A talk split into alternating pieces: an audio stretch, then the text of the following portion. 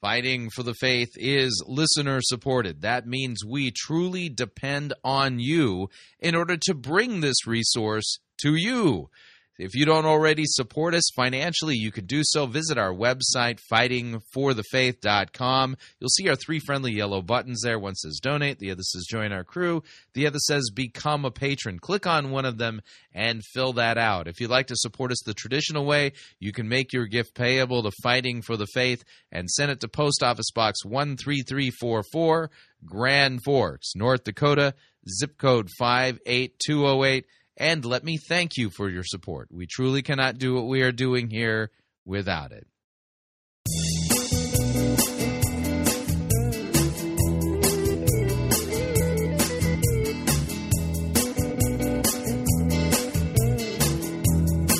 It's time for another edition of Fighting for the Faith. Monday, January 14th, 2019.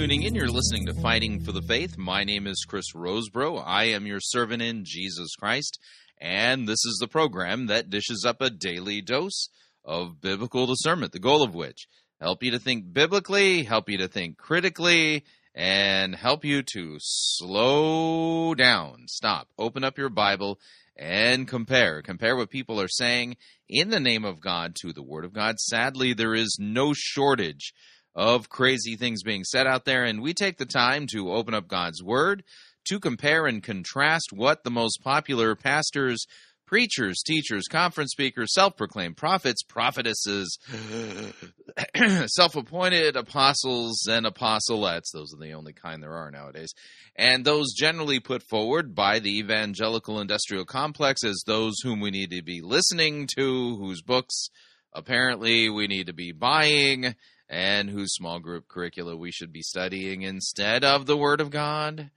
Yeah, weird how that works. Over and again, we demonstrate that the steady diet of doctrine, that's teaching that is put forward for consumption by the average evangelical, far from biblical, far from what God's Word says. There's a whole lot of deception going on out there, and a lot of people exploiting others with false doctrine heresies designed to ingratiate themselves, make themselves wealthy and rich and things like that. Yeah, that's kind of one of the things that happens. So, as we get ready to launch into a new week here, um, let's talk about what we're going to do on today's episode of Fighting for the Faith. Now, one of the things we note here is that uh, we do our best to make it so that every episode of Fighting for the Faith has a unified theme. It could be an apologetic theme. It could be a doctrinal theme. It can be an epistemological theme. It could be a theme regarding uh, particular characteristics that false teachers have in common. You know, stuff like that. That being the case, hour one has a theme. Hour two, it doesn't quite fit the theme. So just so you know, just so you know, I just want to let you know ahead of time because I know there are those of you out there who like to see if they can backwards engineer the theme, and uh, and so that's uh, just to let you know. All right, what we're going to do is we're going to start off with a Joyce Meyer update, and there was a recent Christian Post article. Uh, where Joyce Meyer uh, admits her views on prosperity were, quote, out of balance, unquote. Mm-hmm. And, you know, that would be like saying, you know, terminal cancer it kind of makes you feel sickish. You know, you know, having your arm amputated could cause, you know, your life to become a, a, little tiny bit challenging. You know, you know, stuff like that.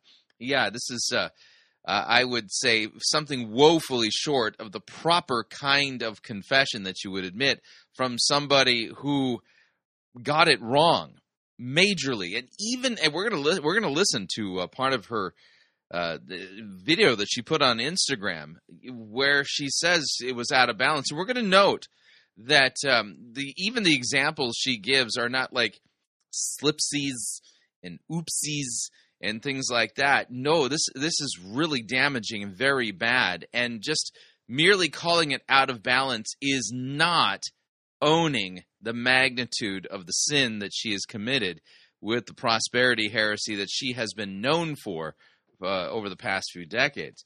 Uh, then we're going to uh, switch it up. We're going to head over to uh, Fellowship Church out there in Texas as we uh, listen to Ed Young preach about greed. Yep, we're going to hear Ed Young preach about greed.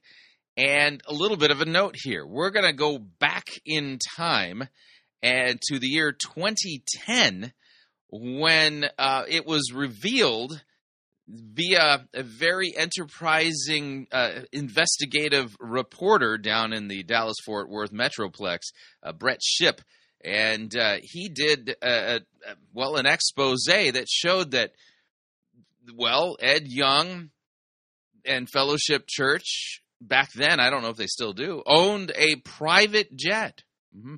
And that private jet was being used to jet uh, Ed Young back and forth between Miami and many resort places and things like that. So I find it fascinating that he's preaching about greed. So uh, we'll remind everybody about uh, his past, which I wonder if it's still his present. And uh, then to out, uh, round out hour uh, one, we're going to listen to Rod Parsley and Steve Munsey and their latest um, phishing scheme. P H I S H I N G. Yeah, you, you, ever get an email from a Nigerian uh, prince or deposed royalty? Uh, you know, basically saying, you know, if you help them financially, they will be in in in your debt and send you lots and lots of money. Um, yeah. this is kind of like the theological doctrinal equivalent of that. This is a phishing scheme. This is a fishing expedition. And uh, so we'll uh, note that. And then hour two, we're going to head down to C3 Church uh, in Australia as we listen to Alex Lee explain to us how we need to seize the year and make the dream happen. Yes, seize the year. You know, carpe, carpe dreamum. You, it's a yeah yeah. Anyway, carpe dreamum is uh, I, I, think that's how that works, and uh, and so that will be our uh, episode of Fighting for the Faith. Strongly recommend you make yourself comfortable. We really do have a lot of ground we need to cover, and since we're going to start with a Joyce Meyer update, let's do this.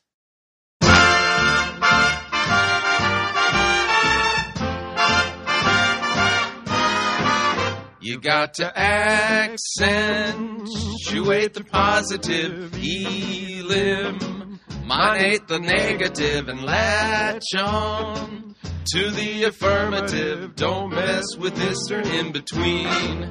You got to spread joy up to the maximum, bring gloom down to the minimum. Have faith or pandemonium liable to walk upon the scene. To illustrate my last remark, Jonah in the whale, Noah in the ark. What did they do just when everything looked so dark? Man, they said we better accept you ain't the positive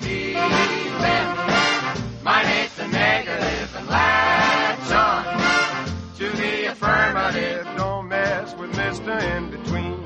Yeah, that's right. You got to accentuate the positive, eliminate the negative, you know, stuff like that. That means uh, we're going to be doing a Joyce Meyer update. And we're going to uh, head over to the Christian Post. And uh, we're not actually going to read out much of the article that is appearing there at the Christian Post, but we're going to note that um, Joyce Meyer has made something of a confession. It's it's really more of an admission that her views on prosperity and faith were quote unquote out of balance.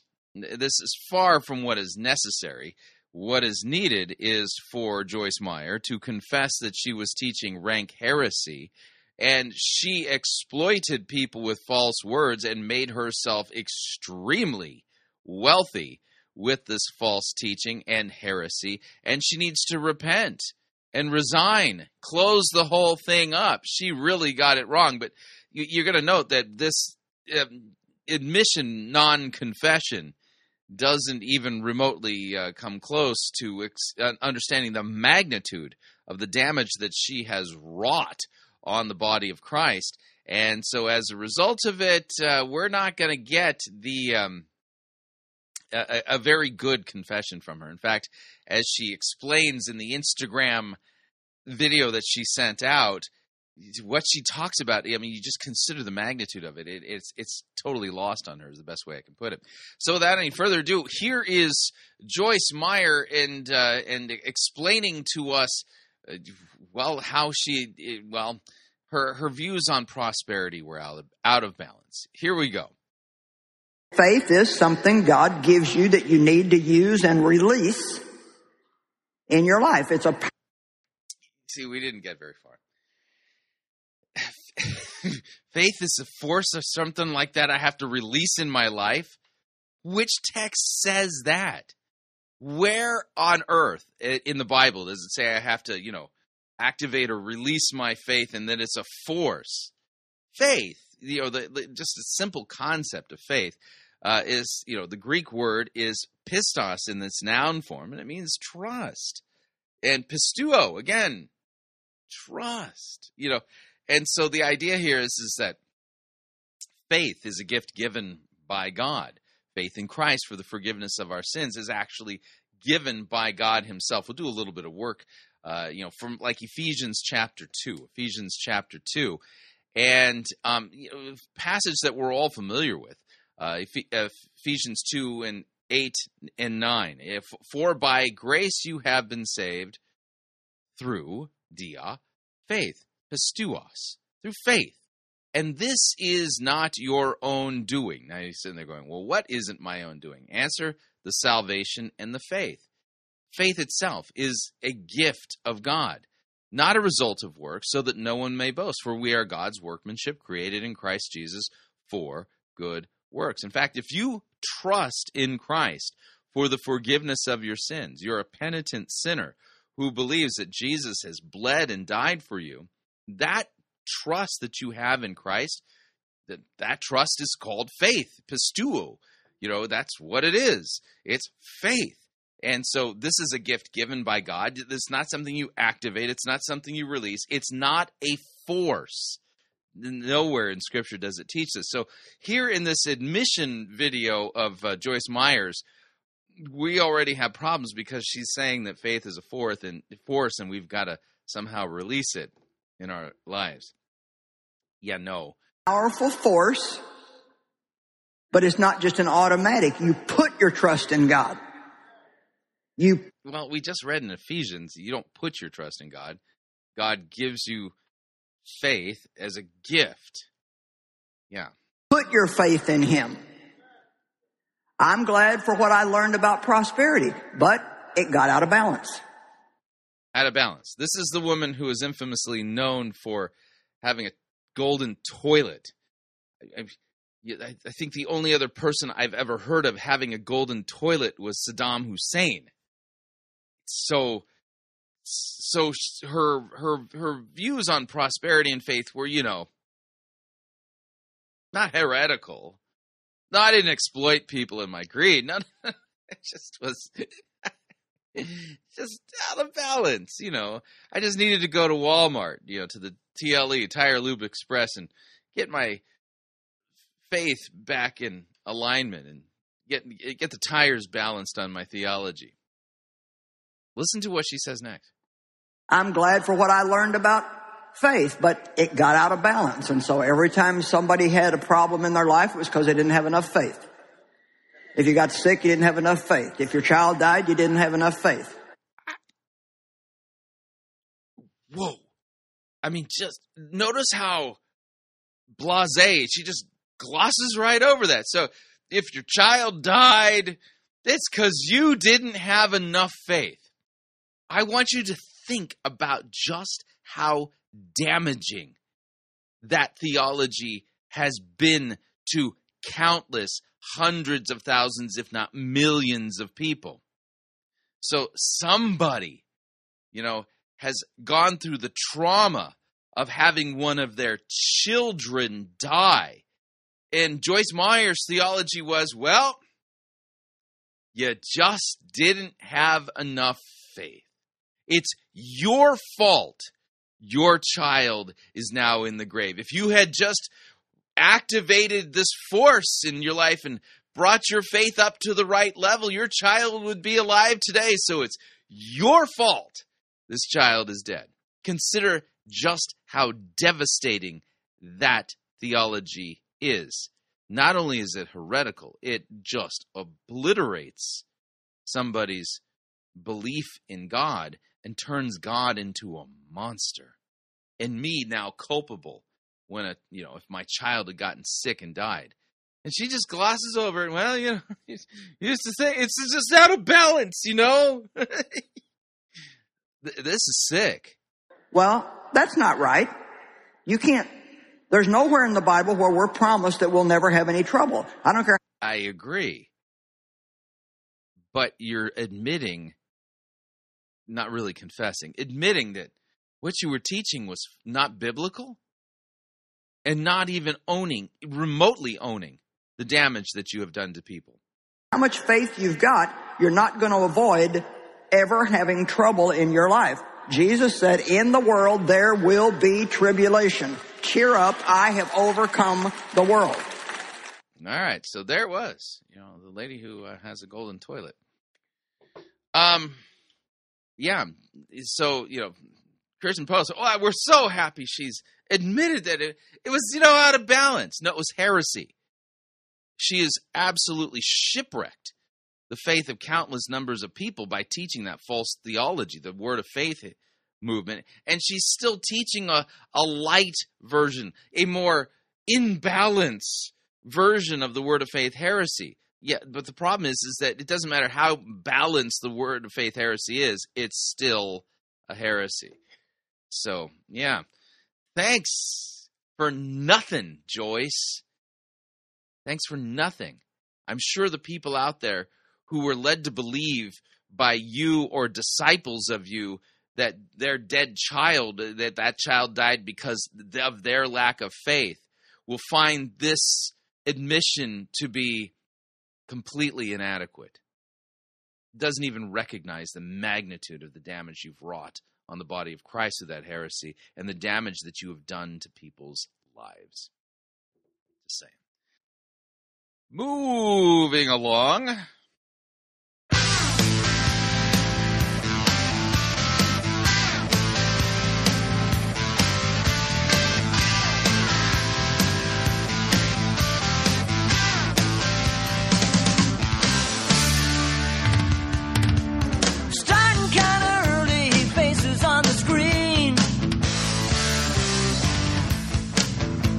About to spurt a supernatural dream. It's time I speak the sublime, put my trust in faith.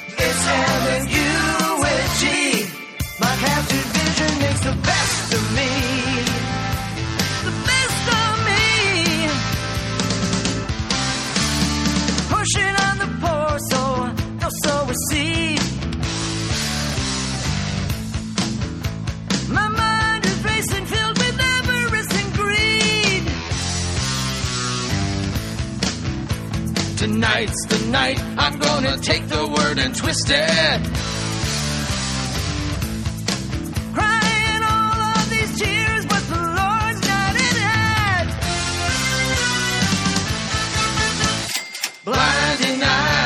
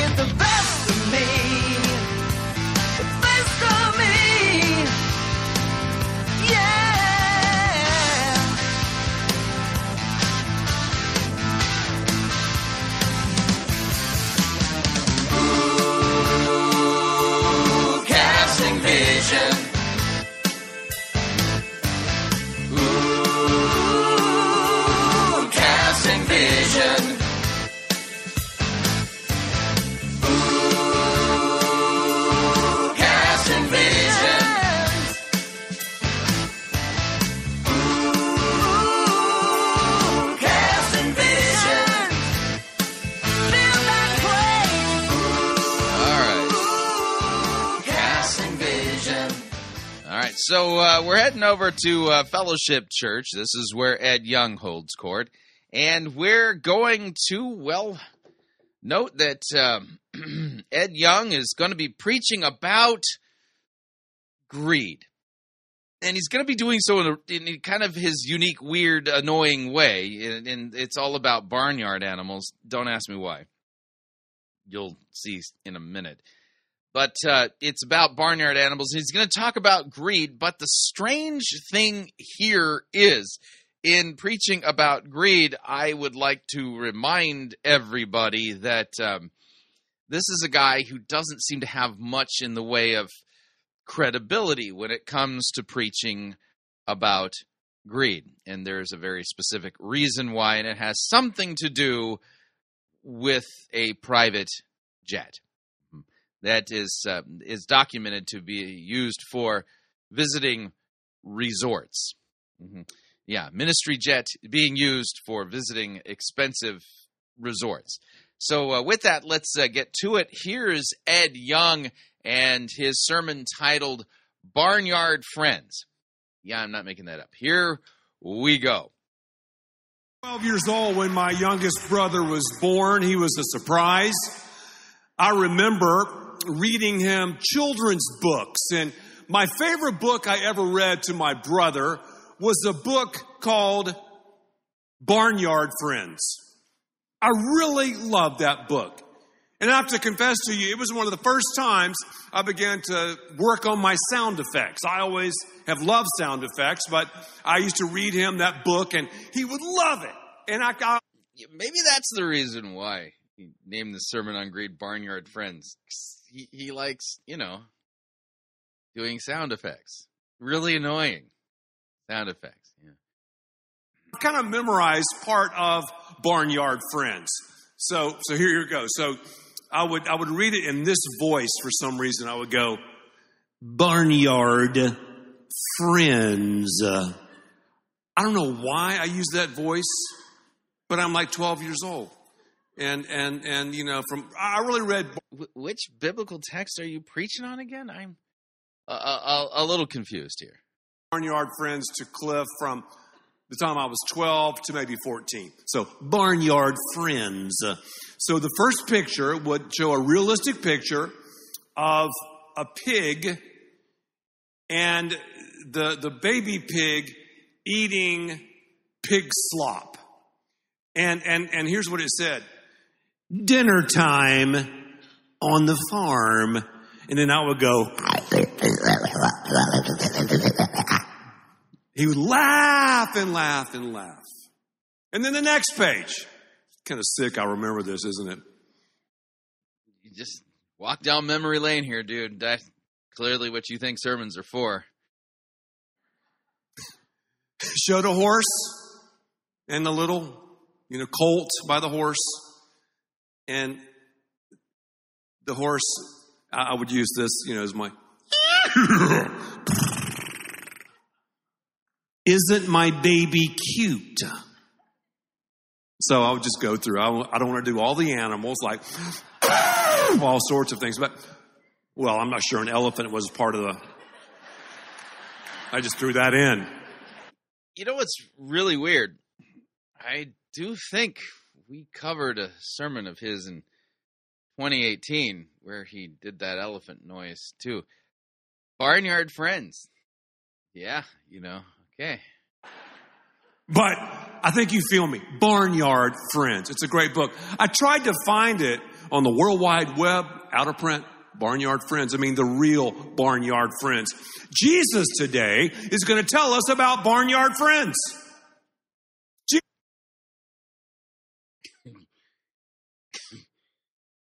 What? I don't recall the Barnyard Friends parable of- Jesus. Which translation are you working from there, Ed? Jesus, in essence, opens up this book and he goes, okay, barnyard friends. Why would Jesus talk about barnyard friends? You still haven't shown me that he has. I'm a little skeptical at the moment, you know, just saying. You know. Do you have barnyard friends? I don't know. I think at the end of this talk, you'll go, okay, I either do or I don't. Barnyard friends. Why would Jesus talk about barnyard friends? Well, a couple of guys were arguing in the crowd. Thousands were in attendance to hear Jesus talking. Some of the guys were arguing about money, about inheritance issues. Brothers were going back and forth. I need this, or I want that, or dad wanted me to have that. Why don't you just read the text? The word of God is living and active, sharper than a double edged sword. Your summary, paraphrase, retelling, how you imagine the text goes, yeah, it doesn't have that same power, you know. We're we're as pastors, we're supposed to, you know, preach the word. arguing about just what the guy had left.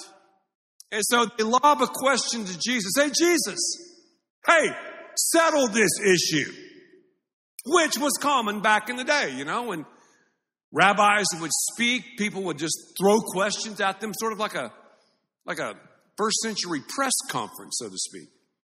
So Jesus answers this question in a highly unusual way. Well, well, first of all, in verse 15 of Luke chapter 12, he brings up All Greek. right, so now now now we know where we're supposed to be. All right. Luke chapter 12. All right. Let me let me pull this up. Luke 12 verse 15. Okay. Let me, let me fast forward here. All right, so here's the account. Uh, we'll take a look at it and see if we can identify any barnyard friends, you know, like elephants and horses and pigs and lions and tigers and bears. Oh my. So, Luke 12, 13. Someone in the crowd said to Jesus, Teacher, tell my brother to divide the inheritance with me. But Jesus said to him, Man, who made me a judge or arbiter over you? And he said to them, Take care and be on your guard against all covetousness, for one's life does not consist in the abundance of his possessions. So he told them a parable, saying, The land of a rich man produced plentifully. And he thought to himself, What shall I do? For I have nowhere to store my crops. And he said, I will do this. I will tear down my barns and build larger ones, and there I will store all my grain and my goods. And I will say to my soul, Soul, you have ample goods laid up for laid laid up for many years. Relax, eat, drink, be merry. But God said to him, Fool, that this night your soul is required of you, and the things you have prepared, whose will they be? So is the one who lays up treasure for himself and is not rich toward God. Hmm. Yeah, this is clearly a text dealing with you know where your heart is, and you know talking about money being a, uh, something something like an idol uh, in your life. You know, you, your deity, the God that you look to, and and in your greed, you forget the fact that yeah, you actually are your brother's keeper. I, I love. I think it was Ambrose of Milan, uh, the church father, who uh, noted that uh, this guy was very foolish because rather than storing this food in barns laid up for himself, he should have stored this grain in the bellies of the poor. Mhm. Yeah, that's that's kind of I think that's a good way of looking at this text. So is the reason why this sermon that Ed Young is preaching because the word barns appears once in the text. Detecting a little creative license on his part, shall we say. We continue. Greed. He just talks about greed. So they, they throw this question at him, and then Jesus goes in verse 15. He said to them, the two guys, the two bros, Take heed and beware of greed, for one's life does not consist of the stuff of the possessions that he owns. Indeed. He talks about greed. Yeah. Isn't it interesting just to talk about greed for a second? Greed was once called a vice, now it's a virtue. Now it's like, oh boy, you're greedy. Well, anyway, Jesus throws that out, and then he tells Is it really become that bad in society that people think that greed is a virtue? I, I don't know anybody who thinks that. Yeah, just hanging out with the wrong set. I, I don't know here. these two guys a story. And this story is fascinating because if you put yourself in the sandals of his crowd, you kind of go, wow, this sounds like a very positive, kind of a, a business vibe type story from Jesus. I mean, it sounds What are you talk about? What are you talking? How could this sound like some kind of business vibe story that somehow somebody can accidentally, just as they begin reading it, think that greed's a good thing? You seem to forget we have the law of God written on our hearts. But um, Jesus doesn't begin the story with telling the story. The land of a rich man produced plentifully. Jesus begins with the words, Take care, be on your guard against all covetousness, for one's life does not consist in the abundance of his possessions. You know, that little disclaimer right there at the beginning of that parable makes it impossible for somebody to sit there and go, Wow, man, Jesus is giving us a business vibe. Woo! And boy, he's really telling us how great it is to amass possessions. Only if you like failed fourth grade reading comprehension. All right, we're up on our first break. When we come back, we'll continue with uh, Ed Young as he's preaching on greed in this really weird Barnyard Friends sermon. If you'd like to email me regarding anything you've heard on this edition or any previous editions of Fighting for the Faith, you can do so. My email address is talkback at fightingforthefaith.com, or you can subscribe on Facebook, facebook.com forward slash Pirate Christian. Follow me on Twitter, my name there at Pirate Christian. Quick break when we come back. More from Ed Young and then Rod Parsley and Steve Munsey.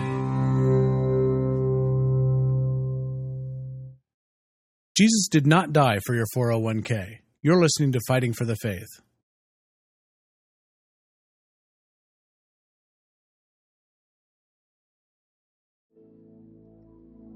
This is the air I breathe. This is the air I breathe.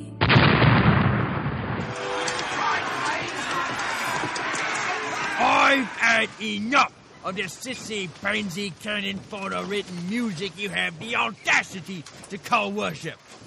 Men, put this entire girly praise band in the boo box. Let's wheel in the organ and get some real worship music underway. Oh,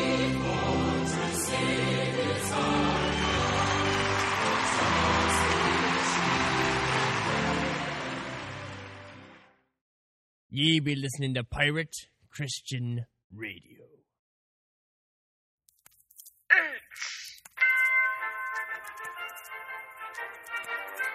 Max Holliday's Birdcage Theater presents Church Day Select.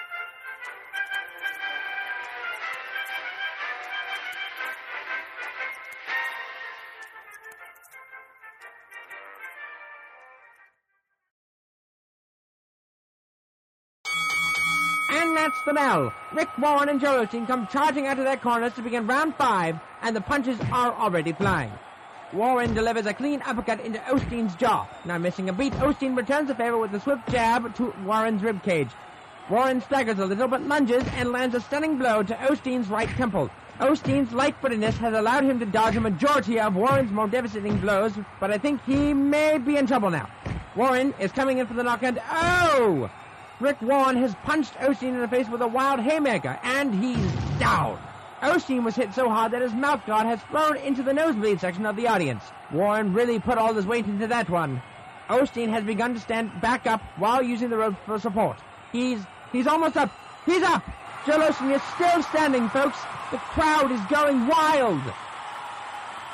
Joel Osteen is now doing something unprecedented. He's he's smiling. Joel Osteen's white teeth have blinded Rick Warren, and Rick Warren is now lying flat on his back. It's a technical knockout. Rick Warren is down for the count, ladies and gentlemen, making Joel Osteen the uncontested winner.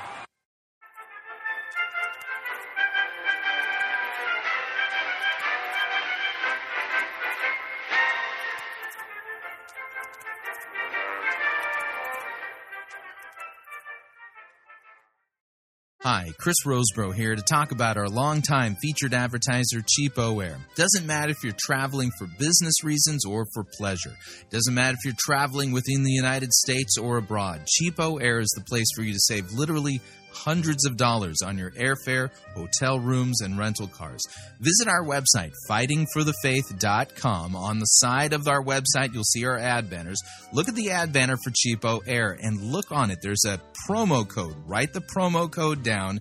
Click on the ad banner and then book your travel at the CheapOair website. And you'll have the opportunity to enter that promo code for additional savings. Again, fightingforthefaith.com. Write down the promo code, click on the ad banner, and save money on your airfare, hotel rooms, and rental cars today. Hey everyone, it's Rex here to tell you about a product that I use on a daily basis. It's Coffee by Gillespie. It's delicious. It's got the caffeine you need to be a functioning member of society, and it's, it's coffee. There's all sorts of different blends to choose from that are themed alongside the church calendar.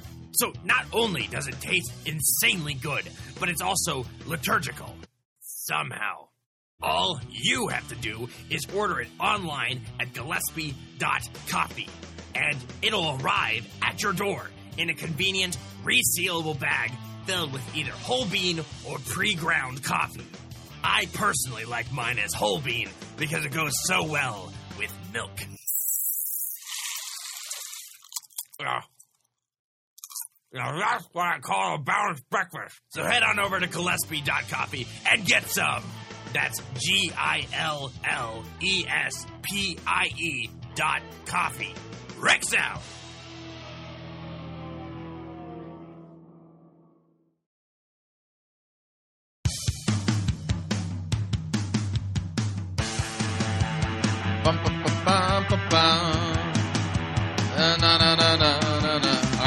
We're back.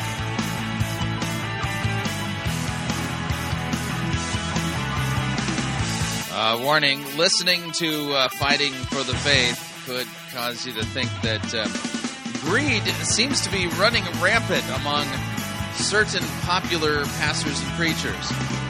Just a reminder Fighting for the Faith is listener supported radio. That means we depend upon you and your generous gifts and financial contributions in order to continue to bring Fighting for the Faith to into the world. And you can partner with us. It's a partnership. Visit our website, fightingforthefaith.com. When you get there, you'll see our three friendly yellow buttons. One says donate, the other says join our crew, the other says become a patron. When you join our crew, you get to pick your rank in our crew, and rank is based upon your monthly commitment. Lowest rank is Powder Monkey at $9.95 a month. After that, Gunner's Mate at $24.95 a month. From there, Master Gunner at $49.95 a month, and then Quartermaster $99.95 a month. Joining our crew is a great way to support us, helps uh, ha- help us by giving us a predictable amount of income on a monthly basis so that we can uh, budget properly and don't don't have so many peaks and valleys. Now, if you would like to make a one-time contribution, you could do so by clicking on the donate button or you can uh, become a patron by clicking on become a patron button that's a patreon patron and of course if you'd like to support us the traditional way you can make your gift payable to fighting for the faith send it to post office box 844 Grand Forks, North Dakota, zip code 58208. And let me thank you for your support. We truly cannot do what we are doing here without it. All right, here's some more Ed Young in this, you know, Barnyard Friends sermon, which is just obnoxious at best. And uh, he'll be making the point not too long from now about uh, about greed and stuff. Here we go. But okay, we continue. really cool about making a lot of money. And after all, we want to make a lot of money and the money is for me. And I can invest the money and have my money working for me. Have this giant portfolio. So that's what everyone's thinking. So, so, so as I read this for the first, What am I watching here? I mean, uh-huh. See, okay, this is just annoying. time, I was thinking the same thing. I was thinking, wow, okay, greed. Maybe greed is good. And you're talking about greed here, Jesus. And, and, and maybe greed, maybe this desire to acquire is a, is a God thing. Well, let's, let's see what Jesus says. Look, look, Again, only if you failed fourth grade reading comprehension could you even remotely begin to think that the desire to acquire is a good thing while reading this parable. It's, I mean, his explanation, it, it's not real. Nobody thinks this way. verse 16, Luke chapter 12. And he told them this parable. Again, them being the two guys, right? The ground of a certain rich man yielded an abundant harvest. I'm like, well, that's good. Good for him. This guy's banking, man. I mean, he's rolling. Do you, when you read the Bible, do you just work your way through one verse and sit there and emote based upon the one verse? He's telling a story, man.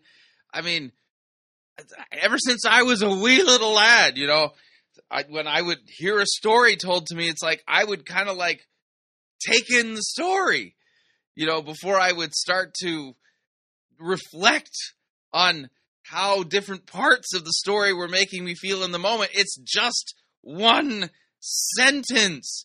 And he's as soon as Jesus takes a breath, the next sentence is coming. This is not exegesis. I don't even know what this is. He's a heavy hitter. He thought to himself, the guy that made all this money, what shall I do? I mean, that's an honest question. When I make money, when you make money, I mean, that's what I think. What shall I do? Sometimes, if I make extra money, maybe an investment, maybe for me, a book deal, maybe a consulting fee or whatever I'm doing, I go, You just learned a little bit about Ed Young's cash flow there. Book deal, consulting fee. Uh huh. Okay. What shall I do?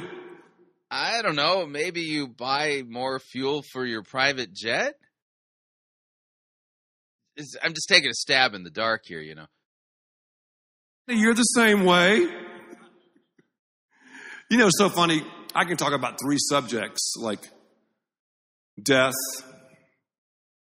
I can talk about money, and I can talk about sex. And two out of three of those are negative. But, but every time I talk about death and money, you know, people get kind of funny, and that's okay. Just, just, just everybody take a deep breath. Ah, yeah, we're just going to talk about stuff. I mean, I have to talk about it. It's got to talk about stuff, man, you know. Got to talk about money from time to time, you know, because, you know, Jesus did. Yeah. Okay. About it, you know, most of his parables were about stuff. Stuff in the Bible is talked about more than What on earth? You know, most of Jesus' parables were about, you know, stuff. Hmm. Yeah. That's so profound, man. You know, so deep it's unfathomable. I'm backing this up just a little bit. yeah, we're just going to talk about stuff. I mean, I have to talk about it. hmm Jesus talked about it. You know, most of his parables were about stuff. Stuff in the Bible is talked about more than prayer, more than heaven or hell. Stuff. So don't judge me.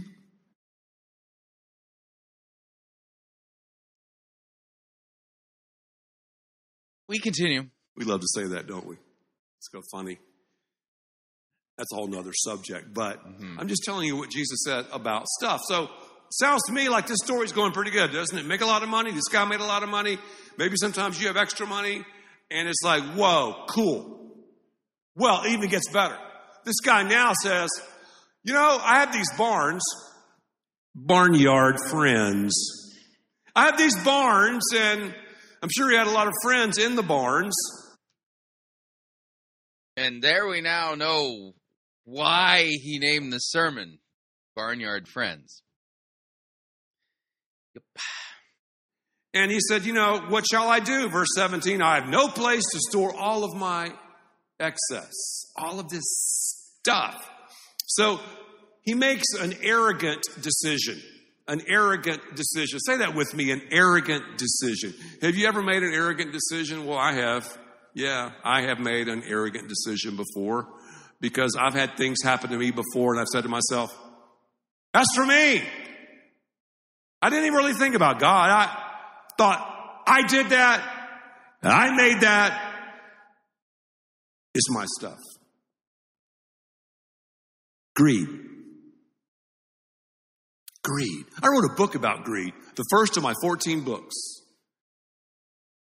You wrote a book about greed. You ever heard of the uh, concept of pastor? You need to practice what you preach. Huh? You know, just saying. I'll quote you a definition from Greed, chapter 5, page 89. It's out of print now, but I want to write it again. Just like Barnyard Friends. Please don't write it again. Greed is the desire to acquire, as I said earlier, but let me add something to it that's gone haywire.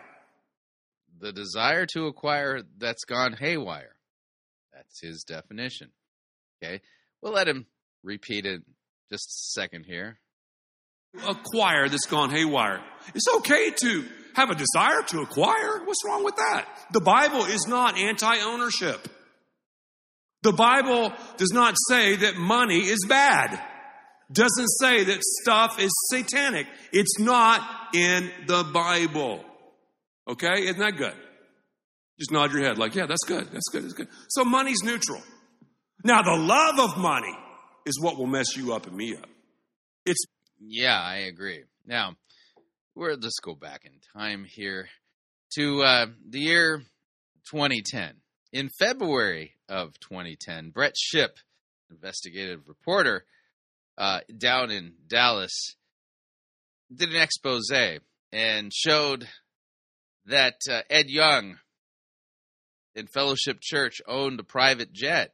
In fact, at the time that the story broke, there was a ex-employee of uh, Fellowship Church who went on camera and remained anonymous, who uh, ratted him out and talked about his trip on the uh, private jet. And then in April of 2010, there was a follow-up, yeah, a full-blown follow-up to that story. So greed is the desire to acquire that's gone haywire, according to Ed Young in this Barnyard Friends sermon. Let's just take a look at some of the investigative reporting regarding uh, Fellowship Church's private jet that Ed Young used to travel to resorts. You know, because you know, he's got a minister there and stuff, I think. Yeah. He's been flying around to exotic locations on the Fellowship Church jet, but has megachurch pastor Ed Young also been vacationing on the congregation's dime? Well, Young says no. Channel 8's uh, reporter Brett Shipp joins us now as News 8 investigates. Brett? John and Gloria, Fellowship Church pastor Ed Young is widely known for his contemporary style and controversial messages. But there's something in particular he's not so open about. His church's $8 million jet, first leased back in March of 2000. 2007, but it wasn't until a News 8 investigation this past February that Pastor Ed Young revealed its existence to his own congregation. And it wasn't until just a few days ago that we found out through a government records request exactly where that jet was traveling. Now, according to a public relations firm in New York, the Fellowship Church jet is used primarily for vital ministry affairs, helping Young minister to more than a quarter million people. But wait until. Oh, yeah. Quarter million people. You, you, you can't reach them unless you have a, you know, a private jet. You see where the jet has been going to conduct those vital missionary services. And once you see where the jet has been going, you may also want to know how much it's costing and who's paying for it. Questions we'll try to answer tonight at 10 o'clock. Join us as News 8 investigates. Well, he told his congregation he had nothing to hide. He insisted. Yeah, this is the 10 o'clock version, the later version of the story, yeah. The News 8 investigation about his lifestyle was wrong, but Ed Young, the pastor at Fellowship Church in Grapevine, may soon have to answer. Numerous trips by the leased church jet to resort locations, travel costing tens of thousands of dollars per trip. News 8's Brett Shipp joins us now. He's got some new information about the use of that jet. Brett? That's right, John. Three months ago, we first reported on the lifestyle of Fellowship Church Pastor Ed Young. We revealed the existence of a private church jet and a complex network of private businesses. For months, we have requested interviews with Pastor Young. Each time, we have been referred to a New York public relations firm. Yet they have declined to answer simple questions, such as who uses the church jet and for what? So we did a little digging of our own, and tonight, News 8 investigates. Fellowship Church, located in Grapevine, has thousands of members on five campuses. Pastor Ed Young says his church and travels have allowed him to minister to more than a quarter million people. But Young may be best known for this Sex is like pizza. his 2008 sermon urging married couples to have seven days of sex. So sensational, he made guest appearances on several network programs, including Comedy Central. The church, we've been quiet about sex and something that God has not been quiet about. So I think Christians. You're not doing it right then. Yeah, it's true. Young is somewhat less eager to talk about this a News 8 investigation into his fellowship church's leasing of an $8 million Dassault Falcon 50 private jet, which the church keeps at a hangar at Alliance Airport. While Young is not legally or professionally obligated to disclose anything to his congregants, he did respond to our report about his travel. And this year I'm flying commercially like a mad dog to places all over the world. I, um, Yeah. Sounds like he got caught. You know, and so he's, you know, this is his version of like, honey, I'll sleep on the couch tonight, you know. Also have chartered planes. Then, last on his list of preferred air travel, something he had not disclosed to his congregation until after our story. We also lease private aircraft. According to the New York public relations firm hired by Young, the plane used by Pastor Young is used primarily for vital ministry affairs. This Primarily. Vital. Vital ministry. Vital. Vital. Plane has allowed Pastor Young access to minister to more than a quarter of a million people who Because you can get to him so much quicker, you know. you could fly there in a private jet. It's a lot quicker because you know then you don't have to like you know wait in line and queue up and and then go to the baggage claim and stuff. So I mean, if you fly commercially, you know, coach or something, you you can't reach a quarter of a million people. It's just just not humanly possible. he otherwise would not have been able to reach. But FAA flight logs obtained by News 8 tell a more detailed story, mm-hmm. using dates, times, and destinations dating back to March 2007 when the jet was acquired. Mm-hmm. We plotted the trips on a monthly calendar. Shaded in green are the days of the month the church jet was being used, presumably by Young. 406 The Bahamas. 15 days in less than three years. Many of those days, 150 of them, the jet was parked at an airport in Miami where Young has a branch of his fellowship church. But as we found out a few Sundays ago, Young and his associates regularly minister to the Miami congregation via satellite signal. That's right. The Miami campus of Fellowship Church is a video venue church. Only on rare occasions does Ed Young actually physically preach there. to their church from the Fellowship Church in Grapevine. The question is of those 150 days the jet was in Miami, how often was Young on the jet and how often was he actually serving his congregation? According to the New York public relations firm, Pastor Young is personally very active at his Miami campus. He often returns week after week to lead sermons. All of those trips to Miami, all of those days in southern Florida, and while his church is only open one day a week, there is one place belonging to Young that is open 24 7. Specifically, a condominium which Young High rise condo, beachfront, Miami. Makes passing reference to in this address to his congregation. Um, I I have a condo. I have a condo. It's not paid for either, but I have invested in a condo. I have that. And this is it Young's Condo, a gated 2,600 square foot oceanfront condominium in Coconut Grove, Florida, which he bought in 2007 for $1.1 million. From 16th floor oceanfront balcony, a spectacular view of the Dinner Key Marina, the largest marina in Florida. Also of interest to Young in South Florida, one of his admitted passions. Florida Keys, an epic day after the tarpon. Dude, huh? That's what it's all about. Woo! Yes, sir, baby. Congratulations. What's this one? In addition, Yeah, I, I think you get the point.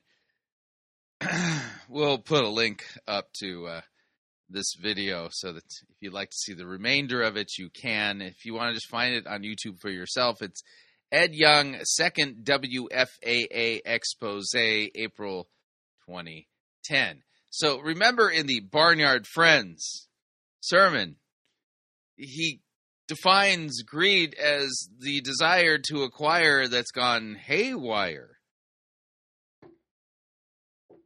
Need I say more? That's my point. Moving along. I've got 90,000 pounds in my pajamas. I've got 40,000 French francs in my fridge. I've got lots of lovely lira now. The Deutschmark's getting dearer, and my dollar bills would buy the Brooklyn Bridge. There is nothing quite as wonderful as money. There is nothing quite as beautiful as cash. Some people say it's folly, but I'd rather have the lolly. With money, you can make a splash. There is nothing quite as wonderful as money. Money, money, money. Nothing like a newly minted pound. Money, money, money, money. Everyone must hanker for the butchness of a banker. It's accountancy that makes the world go Round, round, round, You round, can keep your. Marxist ways, but only just a the world Money, money, money, money, money, money, money, money, money. Yep, time for a money grubbing televangelist update, and I cannot think of two more money grubbing ish televangelists, and they're not even evangelists at all. They are just money grubbers. Uh, Steve Munsey and Rod Parsley. Uh, this is their latest phishing scheme, and it is so blatant what they are doing. It is absolutely shameless. And the best thing I could say about this is that these boys are going to have to give an account of every single penny they stole from people in the name of Jesus when they meet him face to face. It's not going to be a good conversation. I assure you of that. But let's get to it. Here's uh, Rod Parsley and Steve Munsey and their latest phishing, P H I S I S H I N G, yeah, phishing scheme. Here we go. Dr. Munsey, I can't wait to hear this word. I'll tell you that. You shared just a little tidbit of it with me in the green room getting ready to come out here to break through. And I said, please, please, please stay and do a whole program on it just from that little bit. So you know you're going to be blessed today. So we're ready. I'm ready. Come. No, I know that if I watch too much of this, I'm going to end up getting robbed today. Jubilee Bible and my pen. I'm ready to receive a word, and I know it's going to touch my heart and change my life. Thank you. Thank you, Dr. Parsley. And actually, this word was born in my spirit in the air from Chicago to Col- Columbus. I, I, you gave birth to this word while flying from Chicago to Columbus, Ohio. Okay. We continue. came in and I uh, quickly began to describe to Dr. Parsley Yeah. that this word was birthed. Birthed. And, the, and the and the Holy Spirit uh, said to me, You must today speak this. You know, and I said, But now, uh, Lord, The Holy Spirit said, You must. Must speak. All right. Or, you know, I can't tell Dr. Parsley we should, that, uh, you know, we should do another program. And, uh, and you, You're going to know that this portion of this phishing scheme, you know, P H I S H I N G, is designed to make it look like, oh, Steve Munsey, he's a humble, humble man, and he would never impose his will and and ask for another television program on with Rod Parsley. You know, they probably only planned two, and and now the Holy Spirit is saying, no, no, I want you to do three, and so he's he's in a quandary. He he he doesn't want to overstep his bounds, and and so all of this is designed to you just pull on your heartstrings and go, oh man, brother, if the Holy Spirit told you and you birthed this in your spirit in a plane from Chicago to Columbus, you you you, you just gotta you gotta risk it, dude. You gotta risk it. This, this is utter nonsense. This is total theater that we're watching here. know, I would be, I'm going to tell you about it a little bit. And you said, oh, hmm, that's got to be spoken. And I so appreciate your sensitivity to the Holy Spirit. Every person, you that are watching, what have you lost? I'm talking to you to tell you you have lost health. Have you lost something? Losing my mind right now. Have, have you have you lost health? Which, by the way, you live long enough, it happens to everybody. If you live long enough, you lose health. Yeah, yeah. You, you'll note that the beard is gray. and There's a skunk thing going on here that wasn't there ten years ago. No, I I looked a lot younger then. Yes, I did. Um, so I'm I'm losing my youth. I've lost my youth. what am I gonna do? So and so here's where the fishing part of it is: is that he's reaching out and kind of casting a net here, you know, or throwing, you know, the the the lure out. You know, we're gonna we're gonna see if we can fish for people who've lost stuff, and then make some weird promise from God about finding things if you send money to Rod Parsley. That's how the scam works, by the way. You're, you're, you're, you're gasping, saying, You're talking to me. No. You have lost a relationship. You've lost him. You've lost her. Mm. Oh no, I lost her. It's sitting there going, yeah, but what if you lost her? Because you know, she died. it happens, you know. Or what if you lost him? You know, because he was eaten by a shark. You know, it's. I mean, wh- just just saying. You know, so he notice he's purposely preying on those who are mourning. Uh huh. My children, I, I can't communicate. Something is lost. I, I've lost money. I've lost money. Oh, yeah. Notice the quivering lip in the, you know, the the, the rod. This is just pure theater, folks. He's he's an actor. He's a thespian.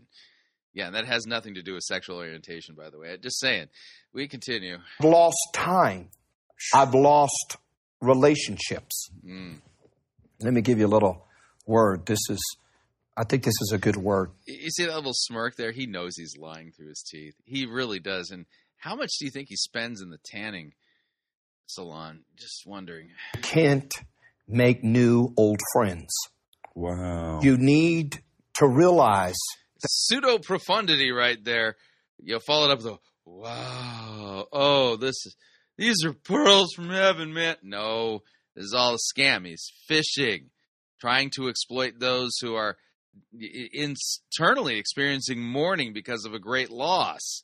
The circle that you're in hmm. is permanent, and that Satan is trying to break down the people that are surrounding you because they are the people who will actually help you. But somehow loss has come. I want to tell you, I want to tell you that even though loss has come, Mm-hmm. and you're staring at me saying, Who are you? What I've seen you. Uh, I don't know you, uh, and it doesn't matter. You're the devil. hmm Yeah, you're a schemer and a slanderer and a liar. Yeah. What matters is I touched something within you, and you say, as Dr. Parsley said today, I lost my child at Disney World. I've lost my keys. I've lost something. May I tell you that this program has literally been stopped of regular broadcasting Yes. at Dr. Parsley Yes. To insert, and may I say it with all due respect and with, with a servant's heart, Yeah. that this is a God word and everything is No, it's not. This is not a God word. This is a greed word that we're about to hear. stopped mm. to tell you that the loss you have is not bad. It's ready. It's getting ready to be good. Thank you, Jesus. And that lo-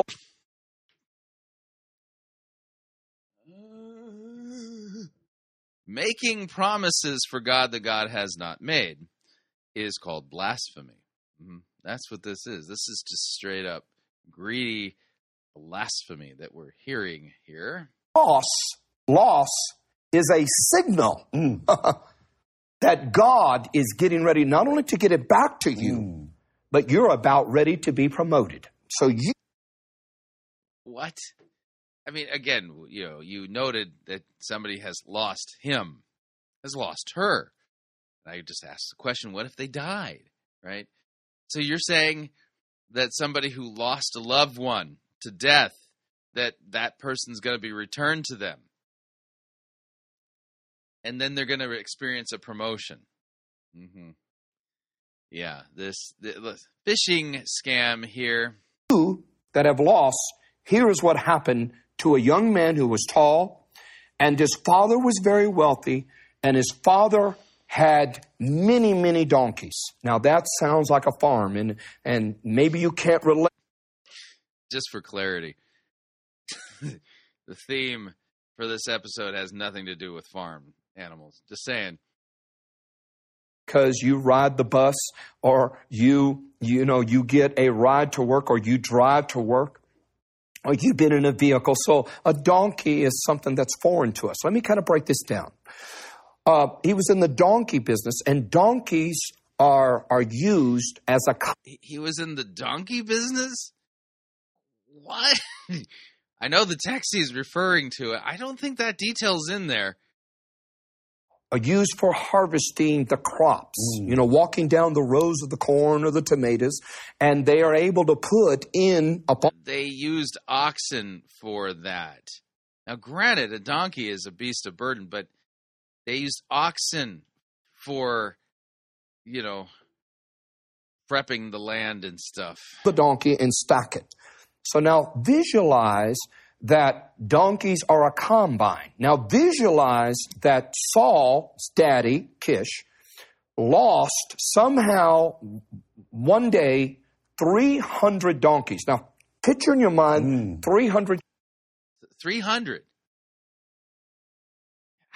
I know the text in question, and I do not remember it saying that he lost 300. So let's take a look at this passage, shall we? We're going to note that it's in 1 Samuel chapter 9. It's a historical narrative. And these this is a, a particular type of text that scam artists like Steve Munsey and Rod Parsley enjoy mangling up to make it look like there's some kind of principle here that you know if you do the same thing then you're going to have some positive outcome in your life this this is how this works so um yeah historical narratives are to be believed not applied in this way Uh, and this is the account of the anointing of the first king of Israel, and that's Saul of the tribe of Benjamin. So here's the account there was a man of Benjamin whose name was Kish, the son of Abiel, son of Zeror, the son of Becorath, the son of Aphiah, a Benjaminite, a man of wealth. He had a son uh, whose name was Saul, a handsome young man. There was not a man among the people of Israel more handsome than he. From his shoulders upwards, he was taller than any of the people. Now, the donkeys of Kish, Saul's father, were lost. So Kish said to Saul, his son, Take one of the young men with you and arise and go and look for the donkeys. So I at least in this account it doesn't say nothing about 300 donkeys. I mean that would be a huge amount of donkeys. And he passed through the hill country of Ephraim, passed through the land of uh, Shalisha, but they did not find them. And they passed through the land of Sha'alim, but they were not there. Then they passed through the land of Benjamin, but did not find them. And when they came to the land of Zuph, Saul said to his servant who was with him, Come, let us go back, lest my father cease to care about the donkeys and become anxious about us. But he said to him, Behold, there is a man of God in this city, and he is a man who is held in honor. All that he says comes true. So now let us go there. Perhaps he can tell us the way we should go. Now, a little bit of a note the man of God being referred to there is the prophet Samuel. And it says of him in Scripture that not one of his words fell to the ground, which, by the way, is how true prophets operate. If you're really hearing from God, none of your words are going to fall to the ground, and everything you say is going to come true if you're doing predictive work at all. And the reason for that is simple God doesn't lie. Um, so we can already see how this is going to go down. You know, spoiler alert, but this is what's going to end up happening is that Steve Munsey is going to sit there and go, Have you lost your keys? Have you lost him or her?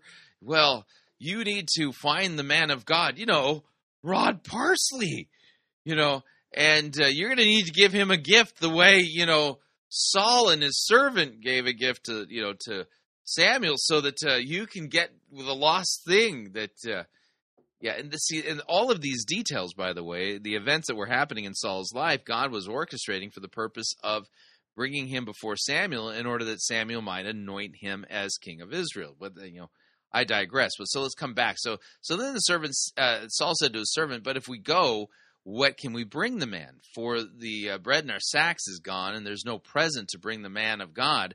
What do we have?" So the servant answers uh, Saul again, "Here I have with me a quarter of a shekel of silver." And I'll give it to the man of God to tell us our way. Formerly in Israel, when a man went to inquire of God, he said, "Come, let us go to the seer, for today's for today's prophet was formerly called a seer." So Saul said to his servant, "Well said, come, let us go." And so they went into the city where the man of God was.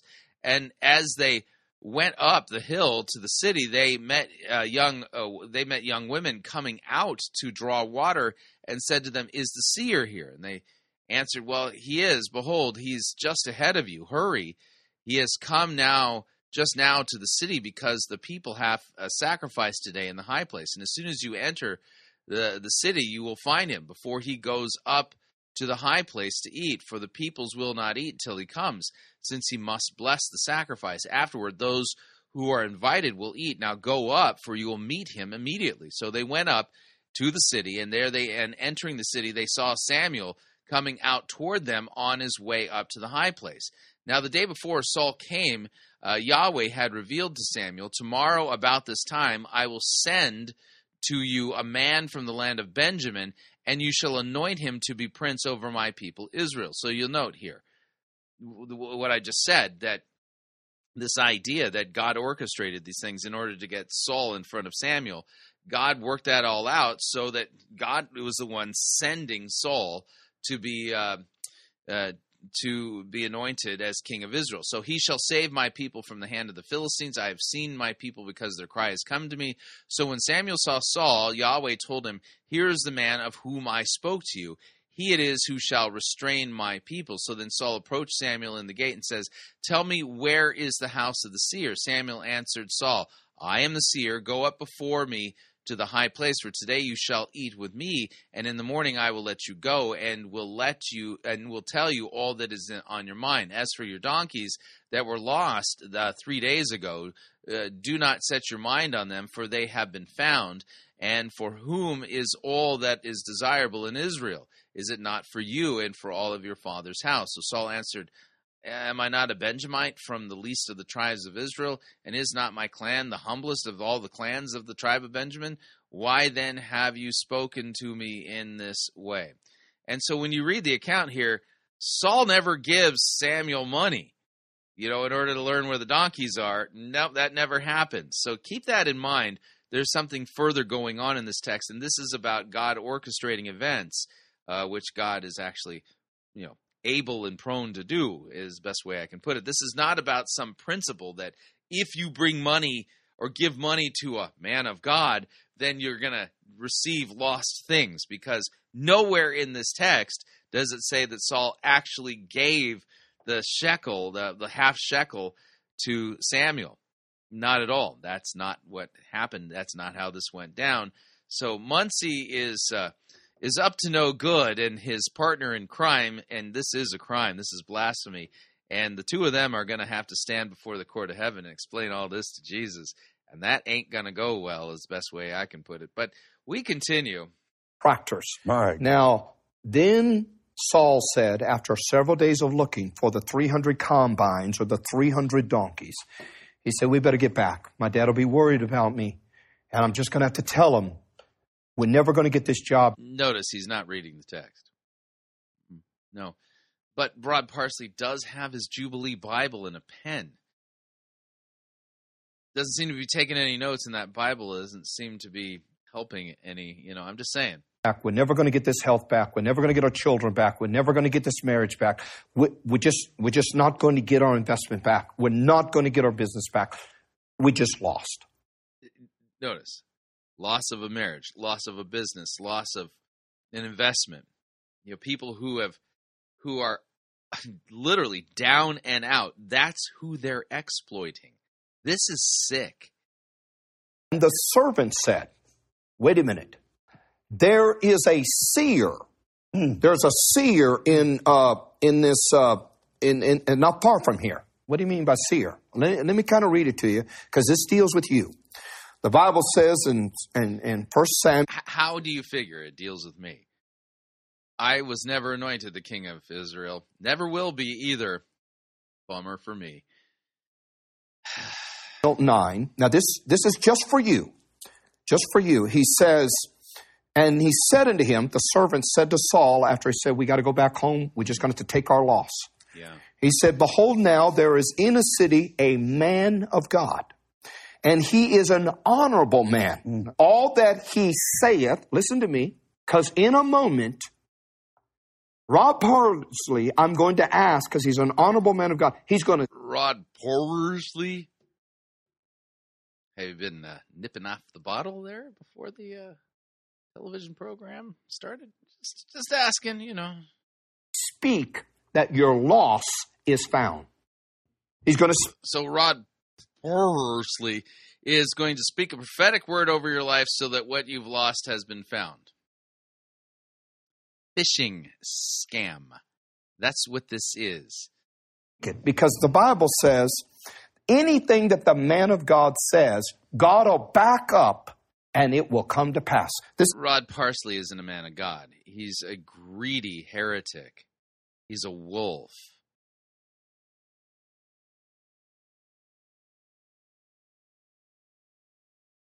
Exactly what he says. He says, He is an honorable man, and all that he saith cometh surely to pass. Now let us go hither. Preadventure, he can show us the way we should go. Immediately, Saul said, We can't go. Next verse says, He said, We can't go because we don't have a present. We don't have a gift to give the man of God. Yeah, you'll note that they never gave a a gift to Samuel at all. Nope, didn't happen. Let us move him with that gift. Now, here's the power. Here's the power. You're at lost. In a moment, I'm going to ask Rob Parsley to speak prophetically, Mm. just to pray a, a prophetic prayer over you. Yeah, get to it, Rod. Pray a prophetic prayer, would you? This is so egregious. Happen that you that are watching, mm-hmm. you're you're at loss. You're crying, you're weeping, you're wondering, your your your anxiety, your emotions, the the soul of oh, your man is just frustrated mm. on this these children, this marriage, this job, this bills. Again, notice he is intentionally preying on people who are experiencing deep pain. The things you're going through. And today, God is saying these words. Oh, I'm so excited to tell you this.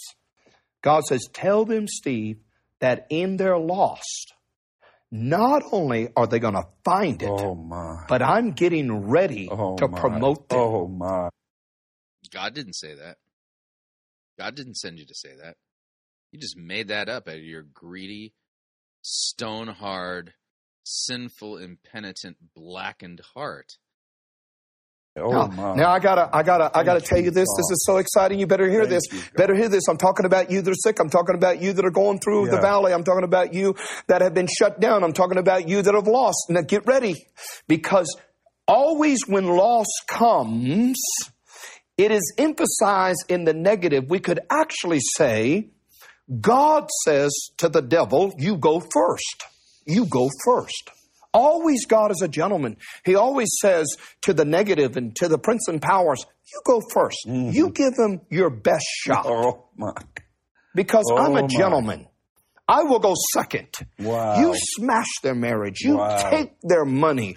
You steal I, I have no idea. This is just made up theology here. Totally whole cloth. Yeah. their health. You go after their children. But me, I'll go second. Because when now. you when you give them Come your on. best punch Jesus. and they lose Jesus. and they and they're in lost position, then I'm going to move in. Hallelujah. For the Bible says the enemy comes in like a flood. There it is. He goes first. The There enemy goes is. first. God goes second. Hallelujah. For the Bible said the enemy comes in like a flood, but then God gets up and raises a standard. Mm. Hallelujah. Watch this. Weeping endureth for the night. You're crying. You're shook up. Come on, God. God's saying, get that last cry out. There get it that is. last worry out. There it is. because No, God's not saying any of this. And even the verses you're quoting are all out of context. Uh, this is just pure, unadulterated greed on your part, Steve and Rod. Like I said, you're going to have to explain all this to Jesus when he returns. Boy, he's not going to be happy to see you. Wow. I'm going to rise up, number two, and what the enemy has brought in your Oh, life, I'm coming to bring joy in the, The morning. morning. Thank and you, listen, Jesus. Yeah, and that joy in the morn- morning, re- of course, if you want that, you got to write a check to Rod Parsley if you expect him to actually prophetically speak a word, you know, because, you know, Saul and his servant needed to bring a gift to Samuel. So you, you can't show up empty handed and expect these kinds of joy in the morning kind of blessings, you know. in your loss, Mm. God is speaking. Now watch, watch what happens because we're getting ready to pray, and it's all going to change for you. No, it's not. You mean this program's going to change? This program, Yes, yes. you're only one away. Yes, yes. You're only one record away, one Yes, song yes. away, one poem away, one prayer away, one offering away. You're only one person away. Yes, You're only one invention away. Thank You're you, God. only one away. You're not standing in line of 10,000 saying, I hope my day will come. This day has come in your life Yes, because yes. you have heard loss and God is saying, I'm getting ready to restore not only your loss, watch this. This is incredible. Mm. Talking to you that's sick, you that need a miracle, you that are saying, I need a financial need in my life.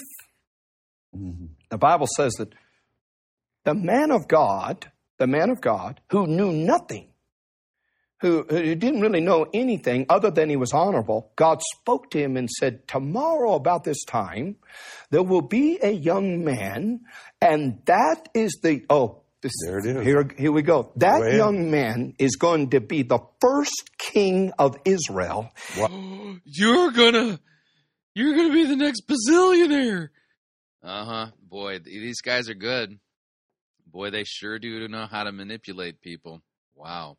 He don't know anything about it, but when he comes, he's going to ask you about his loss. Mm. But I have got promotion on my mind, and I'm getting ready to make him mm. king. Yeah, that's not what this text is really about. And as if somehow, well, you know, as soon as you give money to Rod Parsley and bring a gift to him, God's got promotion on your mind.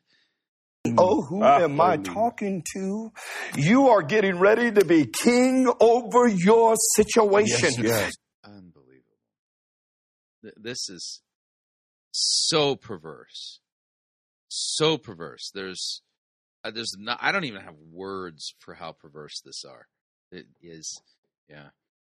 King of your finances, king of, of, of your, of your children, of your job, of, of, of your, of your health. And the Holy Spirit, the Holy Spirit says to, to the man of God, speak. Mm. You'll speak over him. Not only will you tell him about his loss and how he's going to get it back, but you're going to tell him you are the next king of Israel. He knew nothing. He was just a boy doing what his Yeah, daddy right. said. So God's going to make you king of something because you're going to send money to Rod Parsley apparently. Yeah. know nothing. You you knew nothing. But now you've turned the television on or the computer, and here you're watching, and you're saying you're talking directly to me. Hmm. How? You're trying to steal money directly from me and everybody watching.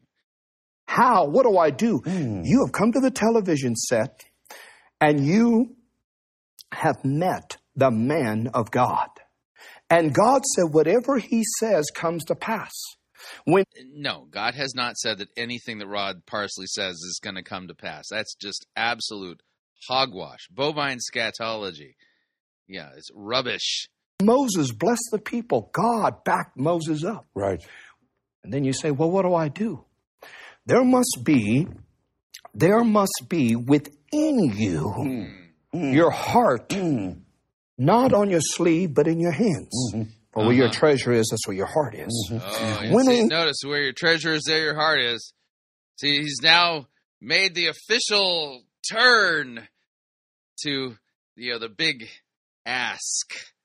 He's going to ask for you to send money to Rod Parsley in order for you to become the king of whatever it is that you've lost that will be returned to you with promotion. Wow. Man reaches in to give a gift to his wife, to his husband, to his children. He'll put it on a credit card. He'll, he'll stretch it over 30 years to get a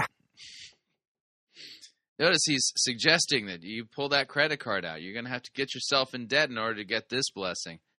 Yeah, that's what that was. Stretch it over five years to get a car. He'll stretch it over Make it a huge amount of money, thousands of dollars. It's going to take you years to pay off the debt that you're going to rack up sending it to them. That's what he's suggesting. to put it on a credit card because it is a gift. It is something I'm giving, I'm working for. And what you honor will come back to oh, you. Oh, yes. Oh, yes. Saul moved in and Oh no. Oh no. Yeah, this is straight up false doctrine. This is straight up heresy. This is nothing but rank greed. God's word doesn't teach any of this. said, Here is my gift, man of God. The moment, because God had said, don't give it away free, only, only pray for those that bring respect Yeah. and honor. Right. Yeah, it's weird because Samuel didn't receive a, a single farthing, half a shekel, not even a gera from Saul. Nope. I- I'm not going to give. Yeah, tur- turn the channel. You try to find somebody else that'll bless you. I'm telling you that right now. Turn, hmm. D- did, The you hear, is- did you hear? Turn the channel. If you're not ready to give, go find somebody else who will bless you for free. Because their blessings are only available for money. And let me tell you what's getting ready to happen. And in, in a few moments, Pastor Parsley is going to speak. Yes. He's going to just speak blessings on you. No, I want not. you to go to the phone. I just feel this very strongly. You that are about to be multimillionaires, you're, you're, you're about to be catapulted. So uh, send money to Rod Parsley. You're about to become a multi-millionaire. Oh, I gotta get in on this. Quick, honey, grab the credit card. A quarter would be 250. There are some of you that are about to come out of your dilemma today with a $25 gift. You need to go to the phone as quickly as you can. You need to move to the phone and say, This is my gift to give to the honorable position of the man of God. When you do that, the hmm. Bible said, the prophet said, I have found your donkeys, your Yeah. combine. No, I read the text, and Saul never gave him anything. Not anything. He intended to. And he received all the blessings and the answer to the question about the donkeys for free. Yep. Yeah. And, sir, son, come with me. Yeah. And he said, What do you want, great man of God? Because you have honored me with your gift. Because you have put the offering on the altar. Yeah, it's weird because nothing in 1 Samuel 9 says anything about because you have made an offering or put something a gift on the altar. Nope. You're adding that to the text. It ain't there in 1 Samuel 9. You are a liar. Just as my son honored me on Calvary Right, and right. gave himself. Right. So I come and put the offering. Oh, so Jesus' death on the cross is an example of giving money to a televangelist. Who knew? Like I said, this is perverse. This is sick. For you, O God. Mm. I can't do anything, but the God in me mm. is waiting for that honorable gift. I want N- Notice on the screen now, so 250 or begin with at least a tithe of $25. Now, now they're you know being overt in Visa, Mastercard, American Express, Discover. Use your credit card. Go into debt. Send in that money so that you can be you can you can become the next multimillionaire. God's gonna do that. No, man. I wow. step to the phone because in a, a few seconds from now, there's going to be a release come through this television. It's going to come through this computer. It's going to come through the mechanism of how you're watching me. And there's no coincidence why you are watching. And God is speaking. Or could I be the servant and say to Saul, give, let us give, let us give, let us give. Nobody said to Saul, you know, at least Samuel didn't say to Saul, give. Nope. It was just an idea and a suggestion, and they ended up giving nothing. When you pick up that phone and say, here is my $250, here is my $25, I mean, move with, with, with something within you to say, oh God, oh God, I honor this moment Yes. of you speaking to me. Yes. Yeah, you're not honoring God at all with this. You're these men are blasphemers. They're exploiting people in their greed, telling them false words. These people, Rod Parsley, Steve Munsey, they are boils on the derriere of the body of Christ. These men are leeches. They are yes, just basically vermin preying off of people who are suffering and in pain. And it's just absolutely reprehensible what it is that they do. And the reason why this show is so successful, well, how do they say it? You know, suckers born every minute. Yeah. All right, we're up on our second break. If you'd like to email me regarding anything you've heard on this edition or any previous editions of Fighting for the Faith, you can do so. My email address is talkback at fightingforthefaith.com, or you can subscribe on Facebook, facebook.com forward slash Pirate Christian. Follow me on Twitter. My name there at Pirate Christian. Quick break when we come back. Heading to C3 Oxford Falls, listening to Alex Lee, uh, well, preach about seizing the year and making the dream happen. We'll be right back.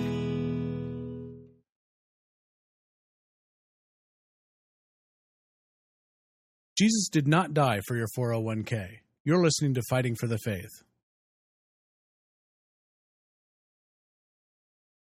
Pirate Christian Radio Theater presents Death of a Salesman. Are ye a salesman? Why, yes, I am. Uh, Can I interest you in some.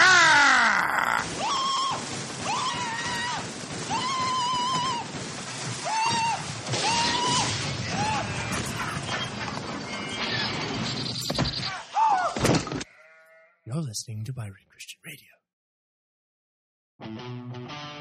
Hey, you. Yeah, you. Listening to this program right now. Have you ever found yourself wishing there was more Fighting for the Faith content that you could listen to and share with your friends? Well, you're in luck because we now at Pirate Christian Media have a YouTube channel that we upload content to on a weekly basis. We got programs like Twist Busters. You don't have to be a cessationist. Messed Up Church, exclusive Skype interviews, pirate gang conversations, and our most popular segment, Dumpster Fire. So if you're looking for some extra Pirate Christian Media goodness in your life, head on over to YouTube and search for Fighting for the Faith and subscribe.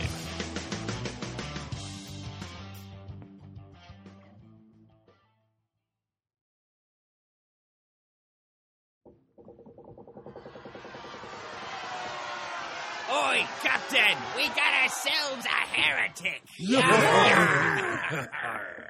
and exactly how do ye know that she be a heretic? She be endorsing the health and wealth heresy. Does he be speaking the truth? Jesus died to make us rich. And what exactly do we do with heretics? Uh, we throw them in the boo box. No, no, no. We preach the gospel to them. What if, um, the heretic doesn't repent? Then we throw them in the boo box.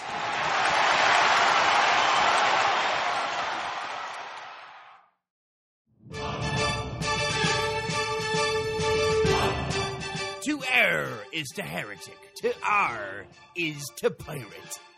Get yourself over to www.piratechristianradio.com forward slash Reformanda and purchase yourself a copy of the game Reformanda and join the fight for the faith today.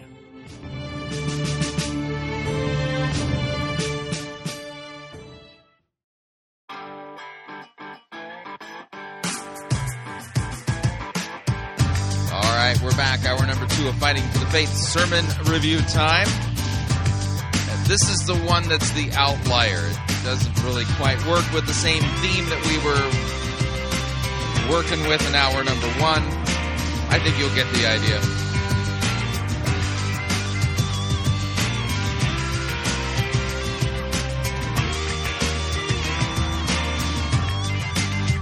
Let's do this right, though.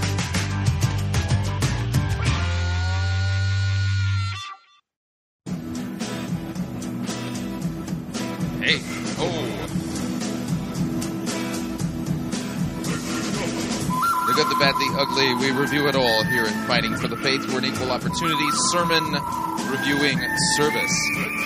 Today's sermon comes to us via C3 Church, Oxford Falls. That's in Australia, near Sydney, New South Wales. We're going to be listening to Alex Lee, fellow who looks like one of the flower children from the hippie generation, and he's going to be admonishing us to seize the year, make the dream happen, as if somehow this is a biblical thing. Yeah, I'm just saying. All right, so let me go ahead and back off on the music. We're going to get to it immediately. Here is Alex Lee and seize the year, make the dream happen. Here we go. Thank you. Is this thing on? Okay. You're amazing. Everyone can stay standing, stay standing, stay standing. Hey, can we welcome anybody here for their first time, second time? All right, all right, all right. That was a that was like If it's your second time, wouldn't that make you a two timer? Valid question, you know. a nice golf clap. Um, but but can we just lose our minds for anybody that's here for their first time? Woo! Huge welcome. We're so glad you came. And you know, you don't you don't even have to believe what we believe to belong here. You can be on any kind of journey, but we want you to know you are welcome. I, I don't know if they have traditional membership there in their church, but you don't. There's nothing required for you to believe to belong. Oh boy. We love you, and we just want to, you know, do the journey with you. Uh, I, I think the best thing we could do as we come into 2019 is to be ready, to be receptive. Whenever you're in the house of God, in the presence of God, the best thing you can do is be receptive. You don't have to understand it all. You don't have to have it all together. You don't have to have a perfect life or a You, you just have to have a good reception. Got it. Good track record. But if you get in God's presence, the best thing you can do is get receptive. Now, listen, it's, it's the difference between being like, like a rock or a sponge. You can be in the water, but not actually soak up what you're in. Because a rock can be in water, but not actually receive anything. But if you get in the river, if you get in that water and you're like a sponge,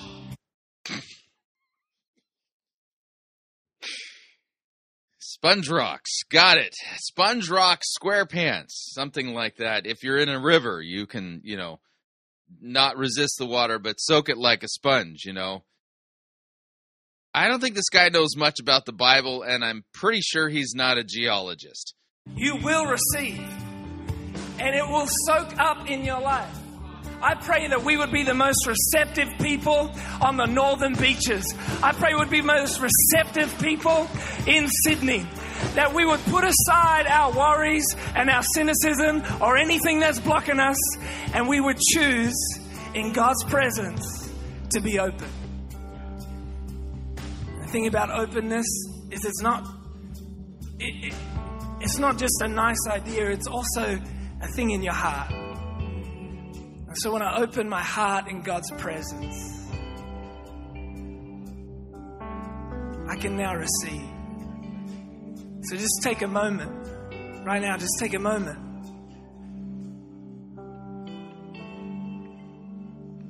Jesus said, You don't pour new wine into an old wineskin. Before Why do I feel like you're going to misuse Jesus' statement there? Just feel it coming. a new thing is received, there's got to be a new structure ready to receive it.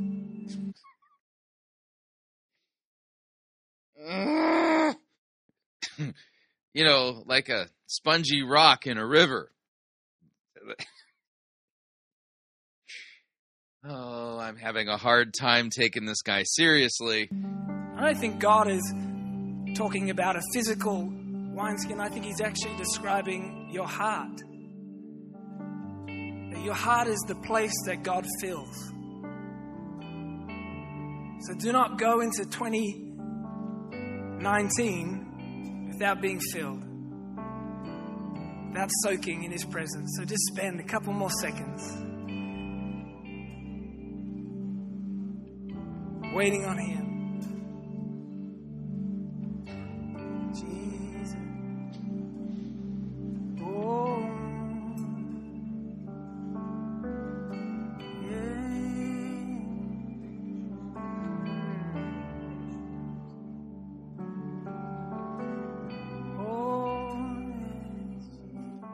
Supposed to be soaking like a spongy rock right now in his presence because we need a new structure, like a new wineskin. Something. So, I, I'm not feeling nothing though. All right, here it comes.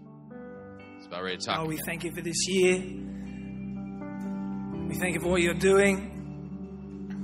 We thank you for what you're going to do. Lord, we thank you for the pursuit. God, we pray that time would be an appointment with you. God, that people who feel lost would be found. Who who feel lost? Okay. People who feel dry Lord, we, we ask that people who feel dry, that you would apply your heavenly moisturizer to them. will be set free. Thank you for summer camp, Lord. We thank you for your hand upon teenagers all across this city. You should know it's the dead of summer down there, middle of summer, right there, right now in, in Australia. We thank you that darkness flees off their life, that light comes and fills their mind and heart. And we bind every work or any scheme or lie that's come against the young people of our nation and our city. We declare that the Church of Jesus Christ is moving forward, that the young hearts of this generation are not cold, they're not weary, they're not tired, they're not disengaged, they're not bored, but they're more on fire than this is technically part of the sermon there. Letting you know.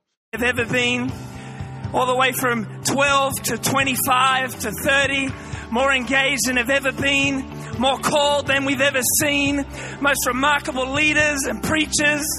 We believe it in Jesus' name. We release it over this year in every life. And they all said, Amen. Come on, give God some praise. We're good come back.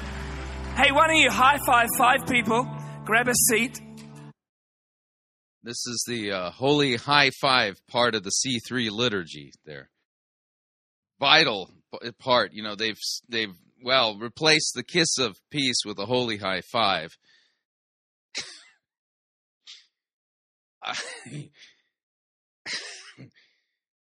oh man, what has happened to the church? And uh, thank you, band. You're amazing. I'll get you back really, really shortly. But uh, what a joy and an honor to bring the word to you tonight. Big honor to Pastor Phil and Pastor Chris. We love you. Can we give it up for Pastor Phil and Pastor Chris? We wouldn't be here without you. And we're so, so, so uh, full of gratitude to be standing on your shoulders. We love you. And uh, it is good. Hey, um, some people got engaged recently. Yes, this is part of the sermon. Just throw in wedding announcements and stuff. Yeah, we haven't gotten to the word yet, and uh, we're almost a third of the way through. That's that's right. Hello. Can you please give it up? Not Sean. He's single and a bachelor, by the way. But yeah, all you ladies out there, single ladies looking for an Aussie. Yeah, and they, there's, there's a guy there, you know. Can you please give it up for Wesley McDonough and Alex Pasha? They got engaged. Woo! I think this calls for another holy high five, don't you? We're so excited. Congratulations. Was it on New Year's Eve? Wow. Who had a good New Year's Eve? Wow, well, that was overwhelming. yeah, I didn't get engaged. well, maybe, you know, next year. Okay, so, but we are, we're in a new series, which is good, um, cause it's a new year. And the new series is Seize the Year. And we. Yeah, that's right. Carpe Yearum or something like that. Yeah. I don't want to watch life pass us by. Life is but a vapor. It goes real quick. And if you sit around watching, you'll miss what actually is full of opportunity. Life is full of opportunity. Every week there is opportunity. Every weekend in this place there is opportunity. So we want to seize it and we want to dream big this weekend. We're talking about dreaming big. And I, I want to echo what Pastor James is saying is that it's one thing to dream a, a big dream uh, but I want to dream a God sized dream. Uh huh. Where in Scripture are we told to dream God sized dreams and how big exactly is a God sized dream? I'm a little curious about the dimensions of such a dream. I don't, I don't want to just dream big. I want to dream a God sized dream, meaning that I want to, I want to dream something that outlives me. I mean, if we, if we live a big dream uh, according to the world's standards, really, that's a small dream. I mean, like a, a dream that's about you, starts with you, ends with you. It's all about you. It's all about me and mine and numbers and money and things. That, that might seem big, but it's actually really small. Because the biggest dream we can dream is one that is eternal, one that echoes. Mm. Big, yeah, you got you got to dream an eternal dream. Again, where in Scripture am I told that I need to be dreaming God-sized eternal dreams? We can dream is one that is eternal, one that echoes in eternity. Thank you, Maximus. Yes, yes. A dream that goes beyond us. And that's what we're a part of. That's what we are a part of. We're a part of a dream that goes beyond us. God's dream, the church of Jesus Christ. The church is the greatest, uh, and it is the only plan that God has for the world. Uh, he doesn't have a plan B. He doesn't have a backup plan. Plan A is us. We are it. And He's good with that. But He wants us to step into dreams that are God sized. Really, where in Scripture am I led to believe that God wants me to step into dreams that are God sized? I need a text in order to believe this doctrine. And yes, this is a doctrine. Doctrine simply means teaching. And God sized dreams, you can miss. You can miss them. And they don't always look like what we think they should look like. They don't always feel like what we think they should feel like. And I want to go really quickly to the book of Luke. Any Luke's in here? Okay. So the God sized dream doctrine is found somewhere in the Gospel of Luke. Okay. That was Eloise said, yep. Okay. We'll pray for you. Yeah. So good. Luke chapter 1, 26 to 38. Luke, Luke 1, 26. Um, we're, we're going to be talking about the Virgin Mary as an example of a God sized dream. Oh boy. Book of Luke says this In the sixth month of Elizabeth's pregnancy, God sent the angel Gabriel to Nazareth, a town in Galilee, to a virgin pledged to be married to a man named Joseph, a descendant of David. The virgin's name was Mary. The angel went to her and said, Greetings, you who are highly favored, the Lord is with you. Now, may I point something out here? and that is is that Luke 1 starting at 26 telling us about the announcement to the Virgin Mary that she was going to give birth to the Savior. That and yeah, this is not an example of her dreaming a God-sized dream. Nope, not at all. This is an example of her receiving direct revelation from God via the angel Gabriel. Yep. This is not an example of Mary going, I'm going to dream a God sized dream. And uh I it's gonna be so big it's gonna be really eternal. And so I'm gonna dream a God sized dream and and it's so big I'm gonna dream that I'm gonna become pregnant. but while still a virgin. Yeah, no, see, it doesn't work that way. That's not what's going on here. Mary was greatly troubled at his words and wondered what kind of greeting this might be. But the angel said to her, Do not be afraid, Mary. You have found favor with God. You will conceive and give birth to a son. You are to call him Jesus. He will be great and will be called the Son of the Most High. The Lord God will give him the throne of his father David, and he will reign over Jacob's descendants forever. His kingdom will never end. How will this be? Mary asked the angel, since I'm have you, have you ever felt like that? How will this be? No. Gabriel has never visited me.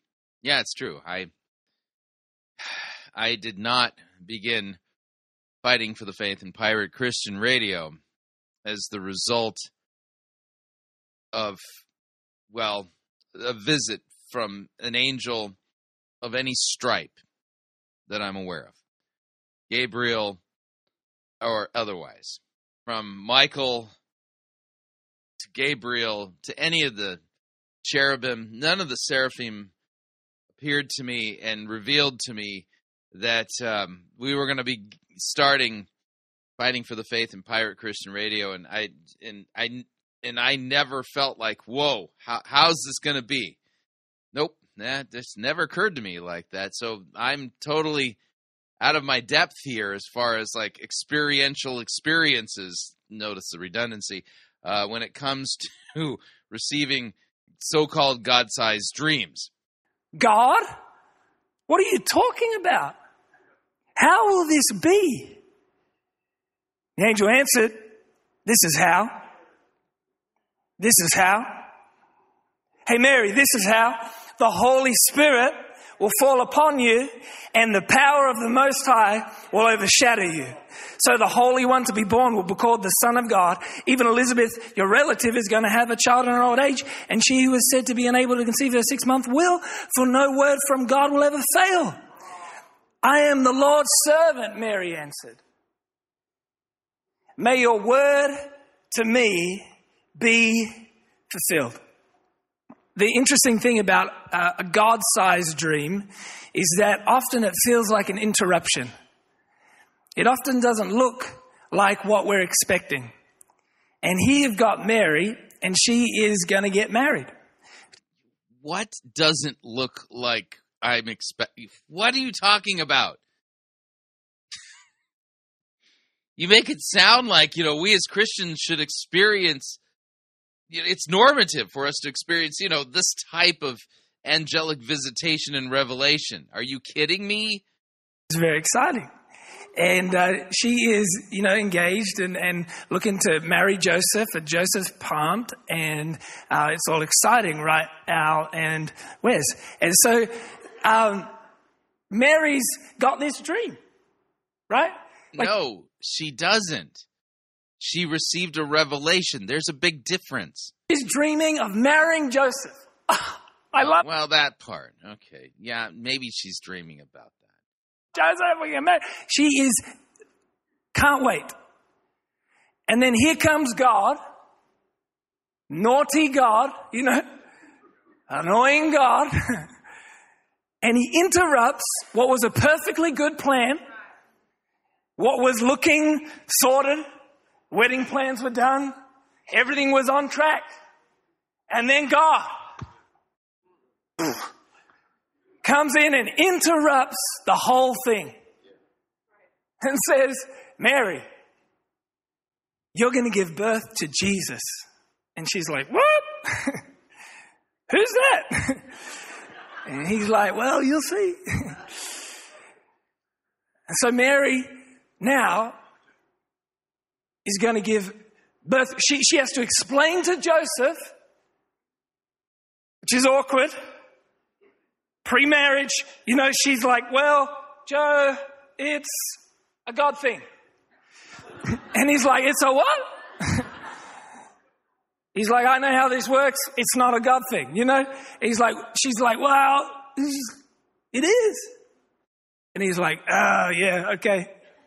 We'll, uh, we'll do something about this. And then God shows up to Joseph.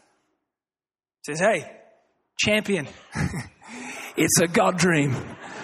I will knock you out. no, this is not a God dream. You're just making that part up and putting it into the text. This is not an example of a God dream. Marry that girl. And, and here's Mary with her little plan her little dream, 2019. it's actually a long time ago. Sorry about that. Heresy. Her little dream, but God's interruption. And, and I wonder maybe if God wants to interrupt your plans this year. I, I wonder if maybe God wants to bring a, a new thing into your life that actually feels like an interruption.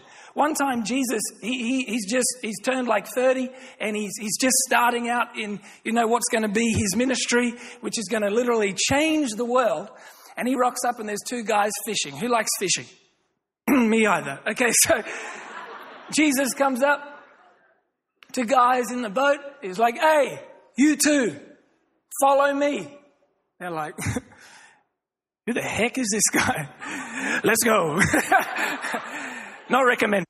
Yeah, his um, exegetical acumen here is severely lacking. Okay, so they, they just go off. And Jesus says, Follow me, and I'll make you fishers of men. So, listen, God, or Jesus, who is God, didn't say, I'm going to change what you're good at. He said, I'm going to give what you're good at a higher purpose. Woo! I, I'm, I'm not. What? Uh, I can't offer much else by way of correction here. We're just so far away from what Scripture says and means here. I'm not worried about fishing. Fishing's good. I love fish. I made them. but, but, but I'm going to take what you're good at and give it a higher purpose.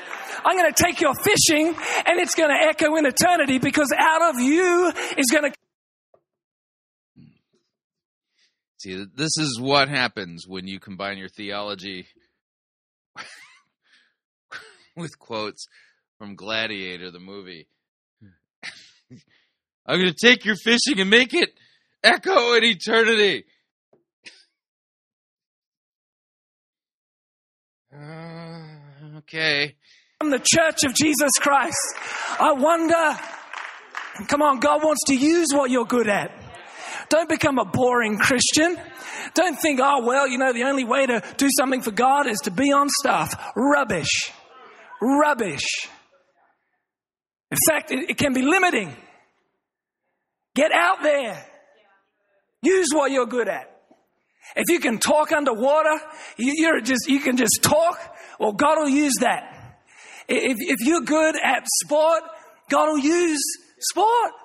If you're good at writing, if you're good at poetry, I wish I was good at poetry. If you were, if you were, whatever you're good at, if you're good with money, God will use it. But He won't use it just for you. He'll use it for a higher purpose. And it'll result in other people. This is what I want. I want to, I want dreams that start with God and end with a legacy in the lives of others. That's the kind of dreams I want to dream. I want to dream dreams that are so crazy that they will outlive me and will live in eternity because the only thing you. Again, I just keep pointing out that, uh, you know, any of the examples you've given so far, none of them involve somebody intentionally attempting to dream a God sized dream. Nope. Instead, them receiving revelation from God. You know, and nowhere we told that that's what we're supposed to do then. And take to heaven is people.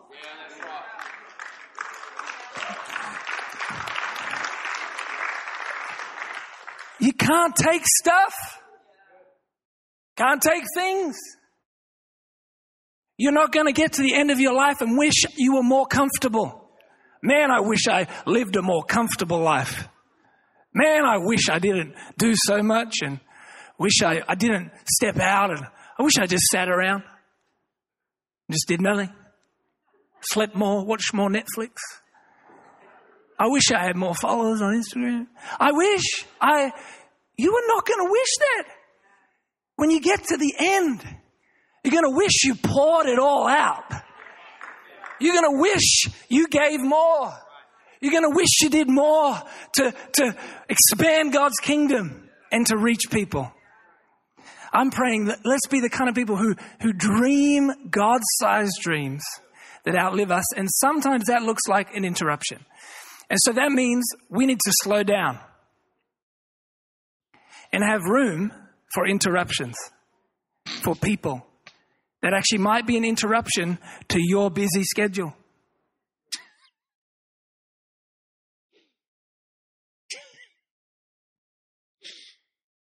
Okay. so I, I so these God-sized dream thingies can really c- come across as an interruption. So you, you know you better slow down. Okay. I'm busy. and somehow, you know, well, you know when like we just talk to people like, "Hey, how are you?" Oh, I'm really busy. cool. that sounds terrible. like, why do we do that? Well, I'm really busy. I think because sometimes we think busyness equals importance. I think sometimes we think if my schedule is full and I'm just a wreck because I got so much on, this, this, this, this, this, this, that must mean I'm really important because I got so much on. Listen to me. In eternity, that is not what's important. What's important to God is that one person you keep ignoring who lives near you, who God actually wants you to help. It hurts. It convicts me. You know, like that person that sometimes kind of how do you say? They're annoying.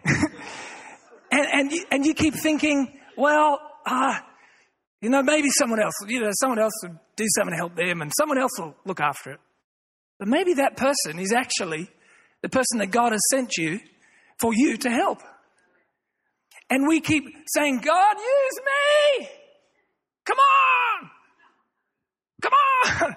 I don't know I'm doing that. And, and there's a person right there that we keep missing because we think they're an interruption. But actually, the interruption is an invitation from God to step into a plan and a purpose that He has for you. I, I love soccer. I play soccer. Where are you finding this in the scripture again, Alex? It's like you're just making stuff up played soccer uh, for a long time, and I um, I recently was in a, a team a couple of years ago, and I, I, I, was playing, I just I just wanted to be the best. I wanted to just win everything, and I was just so invested in in playing, and all I was thinking about was the game. You know, just just all about it. And then one day, um, God interrupts me, rude, and says, "Hey, you." I felt like he said to me, "You haven't prayed for anybody on your team." Like, I haven't prayed for one person. And not just to whatever for an agenda, just, just you haven't prayed for them, like cared for them, loved them, pray. I was like, oh, yeah, good point. Damn it. So I, I, I prayed for my coach. In fact, I was with Mitch McDonough. He might not remember this, but we were in a prayer meeting and I, I felt so convicted. I said, Mitch, pray with me for my soccer coach. So we prayed. And then um, I uh, had a phone call the next day from my soccer coach. I was like, well, that's weird. And did nothing. Spoke to her on the phone. I was like, cool, see you later. And I was like, oh, that was, that was the opportunity. So I did what any genius does. I called him straight back. I said, how you been these last two minutes? and he's like, good. And I said, okay, okay, so this is like how I invited him, saying it was the worst invitation you've ever seen, but it worked. So shut up. Okay. So I'm like, hey, um, hey, his name's Buster. He's English, and he's like real brute, you know. And so he he he says, I go, I go, Buster. Um, I was wondering if you maybe might consider maybe coming to a little thing called Alpha with me.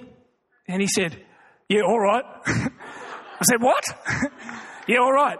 I say, oh, cool, cool, cool, cool, cool, cool, cool. So, so, so uh, the way it works is um, I'll pick you up, you know, and this. He comes for three weeks in a row and he says, yeah, right. So take me down to church next week, right? I'm like, now we've uh, gone into personal story time. Maybe we're done with biblical exegesis. Not that we ever got started with it. Okay.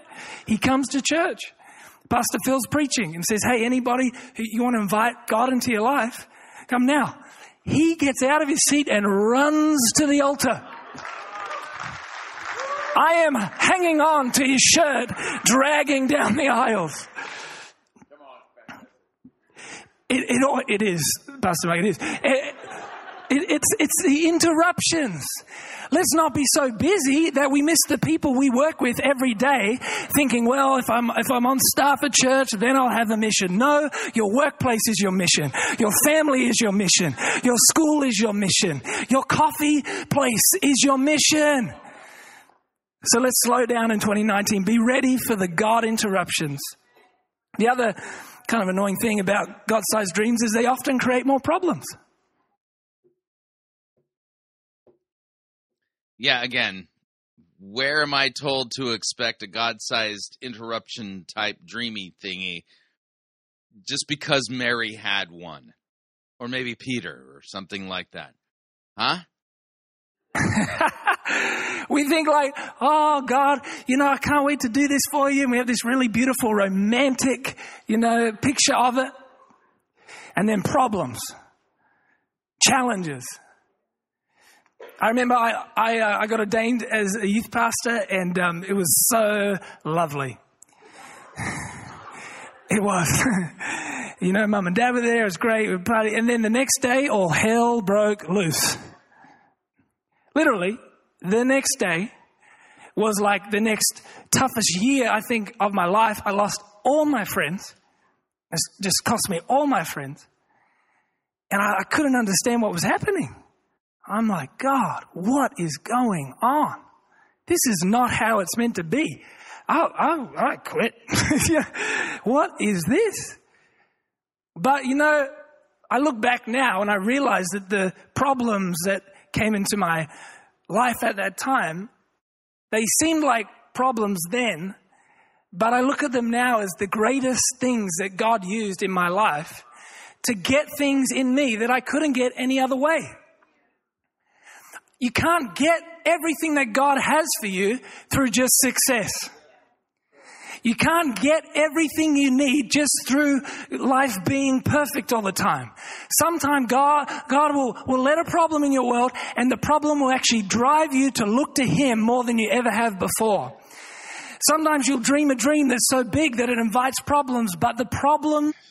Notice his entire doctrine and theology is based on experience not on anything clearly taught in the Word of God or rightly exegeted. Don't exist to take you out. They don't exist to tell you who you're not.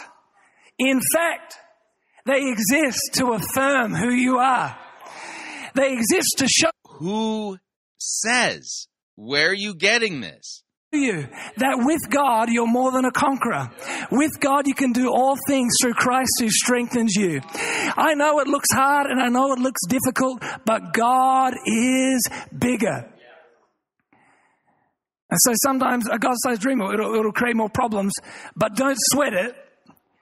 Mary had the problem of the awkward nature of what was happening for her and, and people looking at her different and, and people talking and but in due time, the promise of God came to pass. It reminds me of the scripture that says, Do not grow weary in doing good, for at the proper time, if you do not quit, you will reap a harvest. And that's a word for somebody here tonight. Do not grow weary in doing good. Do not grow weary in turning up to church every weekend. Do not grow weary in running your connect group.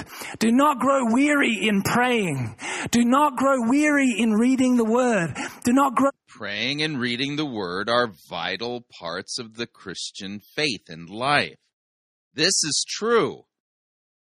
This this part of the sermon sounds like kind of an infomercial for whatever activities they have going on there weary in staying connected. Because in due time, in God's timing, it will reap a harvest. The, the other thing I want to touch on is that it often seems beyond our ability. Band, I'll get you back up. Come. Yeah, time for the band to come up and the sappy music to start playing. Help me. The, the, the issue is that a God sized dream will always feel beyond your ability. You know why that is? Because it is. Exactly. You're right. It is beyond your ability. Mary says, How, God? How? Cue sappy music. This is an emotional manipulation technique designed to create the false impression that God the Holy Spirit is now descending on the audience for the purpose of getting them to make a decision. This is the close part of the sale, if you know what I mean. How on earth would this happen? The angel answered, The Holy Spirit will fall upon you. And- You know, the sad part is that this is an amazing text. The the announcement to Mary that she would give birth to the Messiah and that she believed the word of the angel, uh, which she believed the word of the God, of God in the angel's mouth. And may it be to me as the Lord has said. You know, th- this is a great story of faith and belief and trust in the word of God uh, by the Virgin Mary. She stands as an example to us of somebody who has faith. And he's hijacked this text and turned it into something about you know my need to dream a god-sized dream which is utterly ludicrous. This this wasn't a sermon. It's the sermon was just literally a waste of space a waste of time. These people were not discipled at all in anything meaningful regarding the scriptures. Power of the most high will overshadow you. Ephesians 3:20 says now to him who is able to do immeasurably more than all we ask or imagine according to his power that is at work where? Within us. So oftentimes we are looking for God. Ephesians 3:20 benedictory thought uh, from a little prayer that's actually included in the book of Ephesians and now he's turning it into something that's supposedly supporting this idea of dreaming a, you know, a God-sized dream, and it's not. It's power to be at work around us. Come on, God, change them. Come on, God, change that. And we want the power of God to work around us. Fix this and fix that, God. But His power has a context and it's not actually around you. Where is it? Oh, it's within me. it never is around you, it's in you. His power starts in us and then starts to move into our life. But it's got to start here. And so let's step into this year with the power of God. Make room for Him. There it is. Make room for him. Apparently, making room for him will result in you being able to dream a God sized dream. This is nonsense. Just utterly frivolous, narcissistic. left a bad taste in my mouth. You know, I mean, seriously, I don't go to church for these kinds of things. And as a pastor, you know, I dare not disobey God's word. God's word literally says, My job is to preach the word. Full stop. End of story. There's not much else left to do here. Preach the word. In season, out of season. Proclaim repentance and the forgiveness of sins, preach Christ and Him crucified. You know, actually substance, substance, substantively work through an entire biblical text. That's what we're supposed to be doing as pastors, and I have no idea what that was, except for maybe a complete and utter waste of time. Hmm. So, what'd you think? Love to get your feedback. If you'd like to email me regarding anything you've heard on this edition or any previous editions of Fighting for the Faith, you can do so. My email address is talkback at fightingforthefaith.com, or you can subscribe on Facebook, facebook.com forward slash Pirate Christian. Follow me on Twitter. My name there at Pirate Christian. Till tomorrow, may God richly bless you in the grace and mercy won by Jesus Christ and his vicarious death on the cross for all of your sins. Amen.